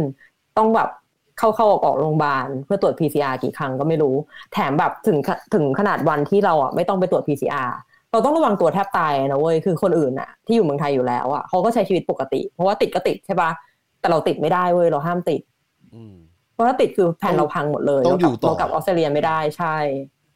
เออทำไมก็อยู่ไทยก็ไม่เสียหายนะ เสียหายเว้ยไม่ได้อยากอยู่อ๋อโทษโทษโทษโทษเมื่อกี้คัดคัดคัดเอาใหม่ไม่ได้เว้ยฉันมีงานมีการทำที่นี่เออแต่ทุกวันนี้ตาล work from home อยู่แล้วถูกไหมใช่สมมุติแต่สมมุเออก็เห็นปะก็ work from home อยู่แล้วก็อยู่นู่นสมมุติว่าแต่มันไม่ถ้าใช่มันไม่ใช่บ้านเราไงเออถ้าต้องสตาร์ทอยู่ที่นั่นน่ะ ก็สามารถทำงานได้อยู่แต่ว่าอย่างอื่นเนี่ยตาลจะไม่รู้สึกสะดวกรู้สึก ไม่สะดวกเออใช่ไม่สะดวกอย่างนั้นแล้วหมาเราอีกอะเรามีหมาเออใช่เว้ยใช่กลับมาใช่หาหมาเออใช่ใช่ใช่อันนี้จริงอันนี้จริงทุกคนมีเออมีเขาเรียกอะไรมีบอลอยู่อะมีบอลที่ต้องกลับมาอยู่ บ้านเราอยู่ที่นี่เว้ยเออ เออ ประเทศไทย ประเทศไทยมันไม่ใช่สถานที่มันเป็นผู้คน ก็ก็น่าจะกลับไปเที่ยวไงเอาก็จริงๆหมายถึงว่าหมายถึงว่าเอาจริงนะถ้าเกิดยกยยกกครอบครัวมาเพื่อน ยกครอบครัวมายกที่เอานี่เพื่อนเราอะไรทุกอย่างเอามาไว้อยู่ที่ญี่ปุ่นนะใช่ใช่ใช่ใช่ก็โอเคแล้วก็เออใช่ใช่เราก็ใช่โอเคใช่ happy ใช่แต่ใช่แต่มันยากมากนะ ที่จะยกเพื่อนเรามาทั้งหมดเออยกครอบครัวมาก็ยังยากเลย ใช่เฮ้ยใช่ใช่แต่กูมั่นใจว่าถ้าแบบเนี้ยสามประเทศเนี้ยญี่ปุ่นออสเตรเลีย นิวซีแลนด์เนี่ยเปิดประเทศพร้อมกันนะยังไงเพื่อนมาเยี่ยมกูเยอะกว่า ก็มึงใกล้ก็มึงใกล้สุดแต่บิ๊กแล้ววีซ่าไม่ต้องการด้วย ของมึงอะเข้าวีซ่า14 วันได้เลยวีซ่าวิสิเตเอาอร์ตัดตัดเลยตัดเลยทุกที่แบบไปแบบไม่ต้องมีวีซ่าด้วยยังไงก็เลือกญี่ปุ่นอะนะก็มันก็เอามันใกล้สุด6ชั่วโมง บิน 6 ชั่วโมงเองผมผต่อมให้บินเท่ากันกูก็ว่าญี่ปุ่นอยู่ดีอะอะต้องลองดูมึงดูมึงไม่เคยมานิวซีแลนด์มึงก็ไม่รู้ ไม่ใช่แต่มึงดูในเฟซดิเหี้ยในเฟซมีแต่คนจะมาญี่ปุ่น ใช่เพราะมันใกล้ไงเอาไปเที่ยวกูก็อยากไปญี่ปุ่นเที่ยวใช่ป่ะกูก็อยากไปใช่ญี่ปุ่นไปเที่ยวไปเที่ยวฉันก็อยากนะไป กูก็อยากไปกูก็อยากไป เออ ไปเที่ยวไปกินไปช็อปเนี่ยฉันเอก็อยากไปเพราะว่าเว้ยไอ้ถ้าอย่างกูอะไปออสเตรเลียเนี่ยจะบอกว่าอย่างที่กูไปกูเคยไปซิดนีย์เมืองเดียวนะไม่ได้ไปเมลเบิร์นก็บอกว่าแม่งก็มีความเป็นเมืองเมืองเมืองระดับโลกทั่วไปอะมันแล้วมันคล้ายแต่มีความคล้ายนิวมากมากในแง่ที่ว่าเอ่อพวก culture ของมันนะ อาจจะไม่เหมือนที่เดียวแต่ว่ามันมีความคล้ายอยู่ ก็เลยรู้สึกว่าถ้าไปนิวเอ้ยก็ไปเอ้ยถ้าไปออสเตรเลียเนี่ย ก็ไปญี่ปุ่นหรือไปไทยก็อาจจะสนุกกว่าอะไรอย่างนี้นึกออกไหมเพราะว่าอืมเอ่ออืมเอ่อเรียกว่าอะไรอะ เหมือนสถานที่มันไม่ได้แบบแตกต่างจากที่อื่น เออ คือมันคือเราญี่ว่ามันปุ่นไม่ได้มันมีดู attraction เยอะขนาดนั้นด้วยหมายนะถึงว่าเพระญี่ปุ่นวัฒธรรมันดูเองแบบด้วยแตกต่างมากกว่าแบบโซนทางยุโรปด้วยถูกไหมเออญี่ปุ่นมันมีทางมีการเที่ยวหลายแบบจะเที่ยวแบบ city life หรือจะเที่ยวแบบธรรมชาติก็มีอะไรอย่างเงี้ยขณะที่อย่างอย่างนิวซีแลนด์เนี่ยต้องเน้นทางสายธรรมชาติมากกว่า เพราะว่าไอ้พวก city เนี่ยมันมีน้อยมันมีเหมือนกันแต่มันมีน้อย มันไม่ดึงดูดเท่าอืมช้อปปิ้งก็ไม่ดึงดูดเท่าม อย่างนี้เป็นต้น เนี่ยแบบพี่เสือยังบอกเลยบอกให้ไปสกีเนี่ยเออทำไมไม่โอ้ไปสกียไอตอนก่อนที่โควิดจัดไม่เห็นชวนเลยโดอะชั่วโมงครึ่งแล้วเราไปรายการกันยังเนี่ยเดี๋ยวเดี๋ยวเดี๋ยวขอถามนะชาวแอดชาวแอสการ์ดนี่คืออะไรเหรอ นั่นดิแอสการเดียนช่วยอธิบายมุกด้วยครับ พอวินวินนี่คือเพื่อนคุณเพื่อนเพื่เราเองตาลใช่เพื่ไหอนมเราเองโคอืมเออแต่เนี้ยถ้าถามว่าระหว่างแบบไปไทยกับไปญี่ปุ่นอะ ก็ต้องญี่ปุ่นดิใช่ไหมเออทำไมจะเลือกญี่ปุ่นไทยใช่ไหมไม่ไม่ไม่เราไม่เลือกไทยเราจะไปญี่ปุ่น ถ้าสามารถนัดพ่อแม่เคยคิดเดี๋ยวก่อนนะถ้าใช่นัดไปเจอที่ญี่ปุ่นเออได้เออถ้าเออถ้าเลือกถ้าเลือกไทยกับญี่ปุ่นมีคนเลือกไทยเยอะกว่าญี่ปุ่นเหรอนั่นเรื่องของเขา ถ้าอยู่ที่ไทยนะก็เลือกญี่ปุ่นอยู่แล้วเนอะเพราะว่าไงเอาแบบคนที่อยู่แบบข้างไม่นอกสิเอออมเออนั่นนั่นเรื่องของเขานี่เรื่องของเรา คือมันมีคนไทยเยอะที่รอรอญี่ปุ่นเปิดประเทศ แล้วก็จะได้ไปเที่ยวกัน จริงอืมจริงอืมอืมอะมีคำอธิบายไหมครับกูว่าแอสการเดีกูยนกูไม่จริง ๆ นะ กูว่าไม่ใช่คนไทยอะกูเห็นแบบหลาย ๆ คนนะมันไปออกประเทศประอเทยู่ศอื่ที่นคนอะอ่านไม่เห็นอะนะประเทศอยู่ที่คนไม่ใช่สถานที่ต่อเก่าไว้ ใช่ครับเช็ดแต่ว่าล้ำว่ะอืม กูว่าเหมือนญี่ปุ่นนะแต่ละเมืองมันก็แตกต่างกันดีครับเอาแน่นอนดิโตเกียวกับแถวชิโกกุอย่างเงี้ยชิโกกุก็มีแต่ป่าแต่วัดปะอืมเออเอางี้เอาง่าย ๆ เลย ที่เราไปญี่ปุ่นล่าสุด 2019 อะ เออ คือเรา คือเราอะ เคยอยู่ญี่ปุ่นใช่ปะแล้วเราก็รู้ว่ามันมีตรงไหนอะไรยังไง อะ แต่คนที่เราไปเที่ยวด้วย อะ เขาเป็น first time ญี่ปุ่นเว้ยอืมแล้วในทริปนั้นอะ เราไปทั้งโตเกียว แล้วก็ไปในที่ที่แบบ เขาเรียกอะไรอะโคตรเขียวอะเออคือเราไปเราไปโซนขึ้นไปทางนิโคตรโก้แต่เขียวเลยเนี่ยขึ้นแหไปละอีกดูดเนื้อ เออแบบอืมธรรมชาติ เออแบบไปแบบเมืองออนเซ็นแบบไกลๆเลยอะเออแบบไม่มีสัญญาณอ่ามืมือถืออะไรอย่างเงี้ย เออแล้วเราเราถามเขาอะไรเงี้ยว่าแบบเฮ้ยแบบอยู่ชอบแบบไหนมากกว่ากันอะไรเงี้ยเออเขาก็บอกว่าถ้าถามแบบเพอแบบเขาเรียกอะไรนะส่วนตัวเขาเลยอะเขาชอบเขียวมากกว่า แต่ว่า แอร์สัตโททริปอะมันเป็นบาลานซ์ที่ดีมากสำหรับการมาหนึ่งประเทศอืมเออ ก็คือเขาเขาสามารถจะจะไปเขียวอยากจะไปแบบธรรมชาติเลยอะก็ได้ แล้วหรืออยากจะไปเมืองแบบไฟแบบปิ๊บปั๊บปิ๊บปั๊บยังยังยังยังยังยังยังเสียงอนิเมะอะน่ารำคาญน่ารำคาญสไตล์ญี่ปุ่นอะนึกออกใช่ปะอืมอืมเออ ก็ได้อะไรอย่างเงี้ย ซึ่งแบบ ในหนึ่งโจนี่ที่เขาไปอยู่ญี่ปุ่นเนาะคือมันได้ได้ได้ครบแล้ว plus แบบวัฒนธรรมแบบญี่ปุ่นที่มันมันมีเสน่ห์อย่างที่ประเทศเออประเทศอื่นไม่มีอะประเทศชาวเกาะอะเอออืม นั่นแหละก็ก็อยากไปอยู่บิ๊กไม่ใช่ไม่อยาก แล้วก็รอเปิดประเทศแต่ว่าเอาก่อนจริง แต่ว่าจริงเราเราเรา เราว่าไทยเองอะ ก็เป็นแบบนั้นนะหมายถึงว่ามันมันมีช่วยทำให้มันไม่ใช่ไม่ใช่จริงๆเหอะไม่ไม่หมายถึงว่ามันมีมันมีทั้งแบบสามารถเที่ยวแบบในเมืองแล้วก็แบบไอป่าที่แบบอุดมสมบูรณ์ของเรามันก็มีอืมเพียงแต่ว่าเรารู้สึกว่าสิ่งที่ญี่ปุ่นมันทำได้ดีกว่า มันคือการเดินทางแบบการขนส่งอะรวมไปถึงคือสมมุติว่าและ service เออใช่ใช่คือ คือหมายถึงว่าสมมุติว่าตาเนี่ยบินลงสนามบินปุ๊บอืม เราก็สามารถแบบไปใช้รถไฟฟ้ารถใต้ดินอะไรเพื่อไปที่โรงแรมใช่ไหมแล้วจากโรงแรมเนี่ยเราก็สามารถจะนั่งรถเมล์หรือนั่งรถไฟใต้ดินอะไรเงี้ยไปขึ้นชิงคันเซ็นหรือไปขึ้นรถไฟเพื่อไปอืมยังสถานที่นั้นๆ ได้อีกอือะมไรเงี้ยอืมพอไปถึงยังสถานีนั้นๆน่ะเขาก็มีแบบรถประจำทางที่แบบอยู่ใช่ในโซนนั้นน่ะอีก แล้วก็อะไรมีเงี้ยแบบ day pass ให้อีกแสนสะดวก เอออะไรเงี้ย ซึ่งเออของเราอะเวลาเรานึกว่าเรา อย่างเช่นจะไปสถานที่สักสถานที่หนึ่งเงี้ย มันขนาดเราเป็นคนไทยบางทีเรายังนึกลำบากเลยว่าเอ้ยเราจะต้องแบบไปขึ้นอะไรดีอะไรเงี้ยจริง หรือถ้าเกิดสมมุติเรานั่งรถไฟไปลงหัวหิน ในตัวหัวหินแล้วไงต่อเองอะมันมันไม่มีมันไม่มีขนส่งสาธารณะอะไรที่แบบมันสะดวกสบายอย่างนั้นนะสุดท้ายอืมคุณก็คือต้องแบบไปเอ่อจ้างแบบรถกระป๊อหรือแบบใช่ไปนั่งรถอะไรเงี้ยเพื่อไปต่อใช่ไหมดิยังไม่ต้องไปถึงหัวหินก็ได้เอาแค่ออกจากสนามบินอะ ออกจากสนามบินมี Airport Link มีแต่ว่ามันสะดวกมันมันสะดวกจริง ๆ หรือเปล่าแล้วในช่วง pre covid อะคนคนที่เป็นคนที่เข้าออกสนามบินจริงๆอะ as นักท่องเที่ยวนะ ไม่นับคนที่มาทำงานหรือใช้เพื่อการทำงานนะได้ใช้จริง ๆ หรือเปล่า อืมสำหรับเราแล้วคนที่ไม่ได้ตอใช้เราปสนาอะมบินเราเออใช้ Airport Link ไป แต่ว่าอืม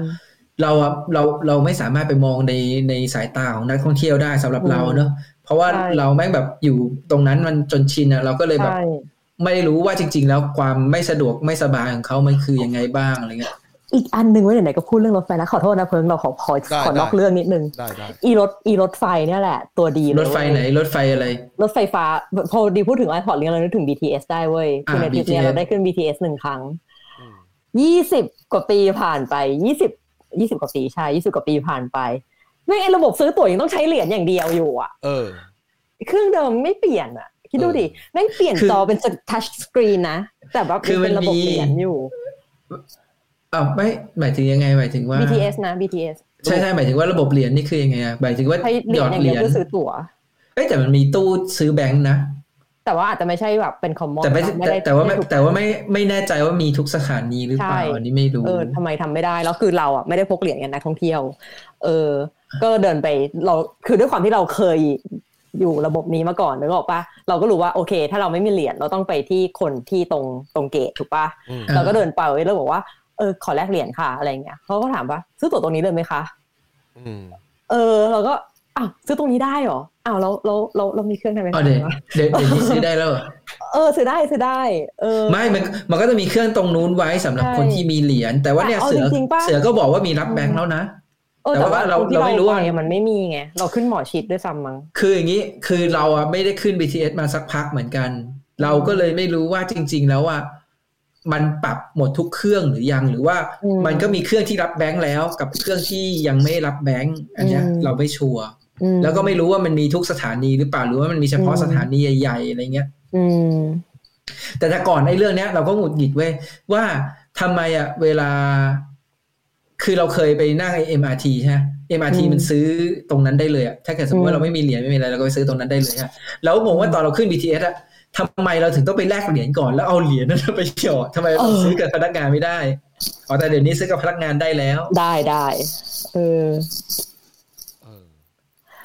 เอ้ยเสือไอ้จ่ายผ่าน QR ช่วยมองว่าเราเป็นนักท่องเที่ยวด้วย เออนี่ไปเราไม่ได้มีระบบแบงก์หรือระบบใช้จ่ายเมืองไทยที่เมืองไทยคือนะตอนเนี้ยมันมันมันพยายามมองในในในสายตาว่าเป็นนักท่องเที่ยวว่าเอ้ยถ้าเกิดมึงจะเป็นเมืองสำหรับให้คนมาท่องเที่ยวอย่างเงี้ยเออ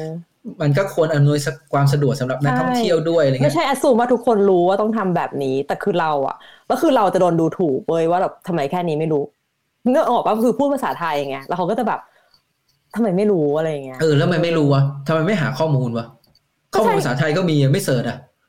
ถ้าเป็นนักท่องเที่ยวโว้ยก็เสิร์ชดิใครจะไปรู้คือ เอาไปเอาเที่ยวจไหนริงมันต้องวางเจริแผน ไปเที่ยวไหนมันต้องวางแผน คนมันไม่ได้คิดเว้ยเก็ตปะคือหนึ่งความเคยชินจากที่เมื่อก่อนเราเป็นอย่างนี้ เราคิดว่ามันเดินทางแบบนี้ แล้วอีกอย่างมีคนให้ถาม ก็ถามแล้วไง ก็มีคนให้ถาม แต่ you ไม่ควรจะแบบว่า look down on คนที่แบบเขามาขอความช่วยเหลือ นี่คือ service ที่ you ต้องพัฒนาคือการที่จะเป็นแบบเปิดเป็นประเทศท่องเที่ยวเว้ยอะไรที่แบบว่าที่บิ๊กบอกอะว่าแบบไทยก็มี แต่มันทำไม่ได้เพราะว่าคุณภาพของคนในด้าน service อะ hospitality อะมันคุณภาพไม่เท่ากันเลย ไม่หรอกเราเราเราเราเออมองเราเราไม่มองที่คนนะเราเรามองว่าให้มันพัฒนาระบบให้ได้ก่อนอะไม่เราว่ามันเราต้ไม่องไปมองพร้อมกัน มันอืมเราไม่แต่เรารู้สึกว่าถ้าเกิดระบบมันเป็นแบบนั้นนะระบบมันแบบดีแล้วอะเออคนมันจะต้องคนมันจะถูกพัฒนาให้ดีตามระบบอะ แต่มันต้องควรจะไปพร้อมกันถูกป่ะเพราะว่าอ่าแต่เข้าถ้ายูเข้าใจยูนำระบบไปก่อนที่ยูทิ้งคนไปข้างแต่หลังแต่ถ้าเกิดคนมันแต่ถ้าเกิดจะเลือกแคชอะระบบไม่ทันเออแต่ถ้าเกิดเราเลือกอะเราก็จะเลือกระบบไงอืมเอออะไรแบบนั้นแหละแต่เข้าใจตานะคืออืมแม่งมันก็ต้องไปด้วยกันแหละ คือแม่งระบบมึงดีแล้วคนมึงเคี้ยมันก็ไม่โอเคใช่ไหมเออแล้วทุกเออวันเยี่นี้ยมมากด้วยทุกวันนี้ไอ้พวกบัตร บัตรของบัตรไฟฟ้าเนี่ยมันสามารถ cross กันได้ยัง ใช้ได้ทุกที่ยังเหมือนที่เราไปไม่เที่ยวรู้อะไม่ได้ใช้ถ้าจำไม่ผิดเนี่ยเมื่อสิบปีที่แล้วมันประกาศว่ามันจะใช้ร่วมกันได้อะชื่อ Man แล้วมัน Move ก็อะประกาศคือแล้วมันก็ประกาศเกือบทุกปีว่าอะเนี่ยเดี๋ยวอีกหน่อยจะใช้ได้ละจะอีกหน่อยจะได้ใช้ได้ละแล้วทุกวันนี้ก็ยังมีคนแชร์อยู่ว่าไอ้โพสต์เมื่อตอนนู้นอะที่เขาประกาศว่าเอ้ยจะใช้ได้แล้วอะทุกวันนี้ก็ยังใช้ไม่ได้นะรู้สึกอ๋ออืมก็ เออเสือบอกว่าถ้าพูดภาษาไทยก็มักจะไม่ค่อยบริการ แต่ถ้าต่างชาติมักจะช่วยเหลือดี เออ อันนี้เราเราอะก็ไม่อยากแต่ว่าใบแอสแต่ความเห็นเราแล้วกันเราคิดว่าใช่ จากที่เจอมากับตัวอืมเออ อย่างนั้นแกต้องพูดภาษาอังกฤษเนี่ย จริง ๆ อะ ไปทริปรอบเนี้ยคนเข้าใจผิดเยอะนะ เพราะว่าผมเรามันสีนี้ด้วยมั้ง คือมันไม่ได้ดำขนาดเนี้ยตอนไปตอนนี้ดำมันงอกกว่าเดิม เออ เอางี้เข้าใจผิดว่าเป็นคนชาติไหนเนี่ย ไม่รู้เว้ยเพราะไม่ได้คุยแต่เรารู้ว่าเขาไม่ได้ทวีตเราแบบเขาทวีตคนไทย เอออืมเอางี้ดีกว่า เพราะว่าเราไม่พูดเนี่ย เราเลยไม่ได้รู้ไม่มีโอกาสได้รู้ว่าเขาคิดว่าเราชาติไหน เออไม่บางทีบางทีอะมันจะรู้จากการที่เขาพูดกับเราอะไม่ไม่คือเราอะแต่ไม่ได้คราวนี้ไม่ไม่ได้รู้อยู่ไงใน situation ที่เราต้อง communicate กับเขาอะเอออ๋อใช่เขาอะพูดภาษาอังกฤษกับเรา ใช่เขาพูดภาษาอังกฤษกับเรา แต่เราอะอ่าไม่จำเป็นต้องตอบเขาเราเลยไม่ได้ตอบอ่า เออเราก็เลยรู้เลยว่าเขาไม่ได้คิดว่าเราเป็นคนไทยอืมอ่าใช่ว่าเขาอะไม่ไม่ได้มองเหมือนกับเวลาเราไปเว้ยเวลาเราไปเนี่ยนะอืมเวลาเราไปแบบที่เอาในไทยเนี่ยนะอืมเวลาไปเนี่ย พูดอยู่สองภาษาอืมญี่ปุ่น ไม่ภาษาจีนก็ภาษาญี่ปุ่นมันถึงว่าไปที่ไทยหรือไปที่ญี่ปุ่น ไปที่ไทยนี่แหละบิ๊กซังบิ๊กเนี่ยนะบิ๊กซังเออ เวลาแบบ ไม่แต่คือคือต้องนึกงี้กันนะ เวลาตรงที่ไปอะมันคือถ้าเกิดไปเป็นแบบพวกสถานที่ท่องเที่ยวหรืออ๋อะไรอเงี้ยเออเออคือคือเหมือนความคาดหวังเขาคงแบบคิดว่า เออมันดูเหมือนไอไอประเทศนี้มากกว่า เออเออแล้วแล้วต้องวางจริง ๆ ว่าจริงๆอะเชื้อชาติเรามันเชื้อชาติจีนนะอืม เอออาบิ๊กกงบิ๊กอาม่าบิ๊กไม่ได้เดี๋ยวก่อนบิ๊กนะได้โทนสีผิวมาจากไหนวะ อากงอาม่าเนี่ยเป็นคนจีนใช่ไหมเออทั้งสองฝั่งคนก็เป็นคนคนจีนจีนก็มีสีถูไหคล้ำสีคล้ำตาไม่เสร็จแล้ว เสร็จแล้วลงมาเนี่ย พ่อกับแม่แสดงว่ามันก็ต้องเป็นคนจีนถูกป่ะเพราะว่าเออปู่ย่าตายายอะไรเงี้ยก็เป็นคนจีนทั้งคู่ใช่ไหมอ๋อลงมาถึงกับพ่อแม่ก็เป็นคนจีน คนจีนกับคนจีนด้วยกันลงมาถึงเรา เราก็เป็นคนจีนถูกป่ะล่ะเออแต่บิ๊กถอดแว่นดี เออว่ะเออว่ะเออว่าเอออืม สีผิวเนี่ย ได้มาเพราะว่าตอนตอนมัธยมอะตัวเล็กเว้ยแล้วเราก็รู้สึกว่า เห็นเห็นช่วงนั้นมันต้องแบบออกกำลังกายอะอืมเออ เราก็เลยแบบแม่งไปเล่นบาสเตะบอลอะไรอย่างนี้ใช่ไหมอืมแล้วก็ให้นึกโรงเรียนแบบต่างจังหวัดอะมันไม่ได้แบบมีอาคารอะมคือสนามบาสก็สนามบาสกลางแจ้งนะเล่นบอลเราก็เล่นบอลกลางแจ้ง มันก็เลยดำ เฮ้ยเฮ้ยแต่ความดำมันไม่ได้เกิดขึ้นด้วยการเล่นกีฬาต่อเนื่องนี่ มันมันมีเรื่องของไม่แต่สิเราเราไม่ได้แบบไปทา sunblock ไม่ได้แบบดูแลผิวอะไรอย่างนั้นเลยไงไปดูน้องดิน้องขาวทั้งคู่อะหรอแล้วตอนเด็กตอนแต่ตอนเด็กเบตอนบีเด็กเราก็ตอนเด็กเราก็ขาวอ๋ออ๋อเออแต่จริงๆตรงตรงตรงแถวนี้ก็ ก็ขาวขาวอยู่จะโชว์เหรอจะโชว์เหรอไม่โชว์อะเราเข้ามาหนึ่งหนึ่งชั่วโมงสี่ห้าทีนะครับสำหรับตอนนี้เออก็ต้องต้องขอบคุณตาลแล้วขอบคุณตาลที่มาเป็นเกสแล้วก็บิ๊กอุตส่าห์เข้ามาด้วย มีติดประชุมอยู่แล้วอุตส่าห์เข้ามา ประชุมเสร็จเสร็จแล้วเหรอบิ๊กประชุมเสร็จแล้ว แต่เดี๋ยวจะมีประชุมต่ออีอะกโอเคงั้นตบมือให้ตาลเลยเดี๋ยวผมต้องไปดูลูกสาวแล้วครับเราต้องพาหมาไปเดินนะเหมือนกัน ก็ตามนี้นะครับ ขอปิดรายการเท่านี้เลยครับ สวัสดีครับเดี๋ยวขอขอบคุณเพื่อนๆที่ดูจนจบนะครับ โอเคครับ สวัสดีครับ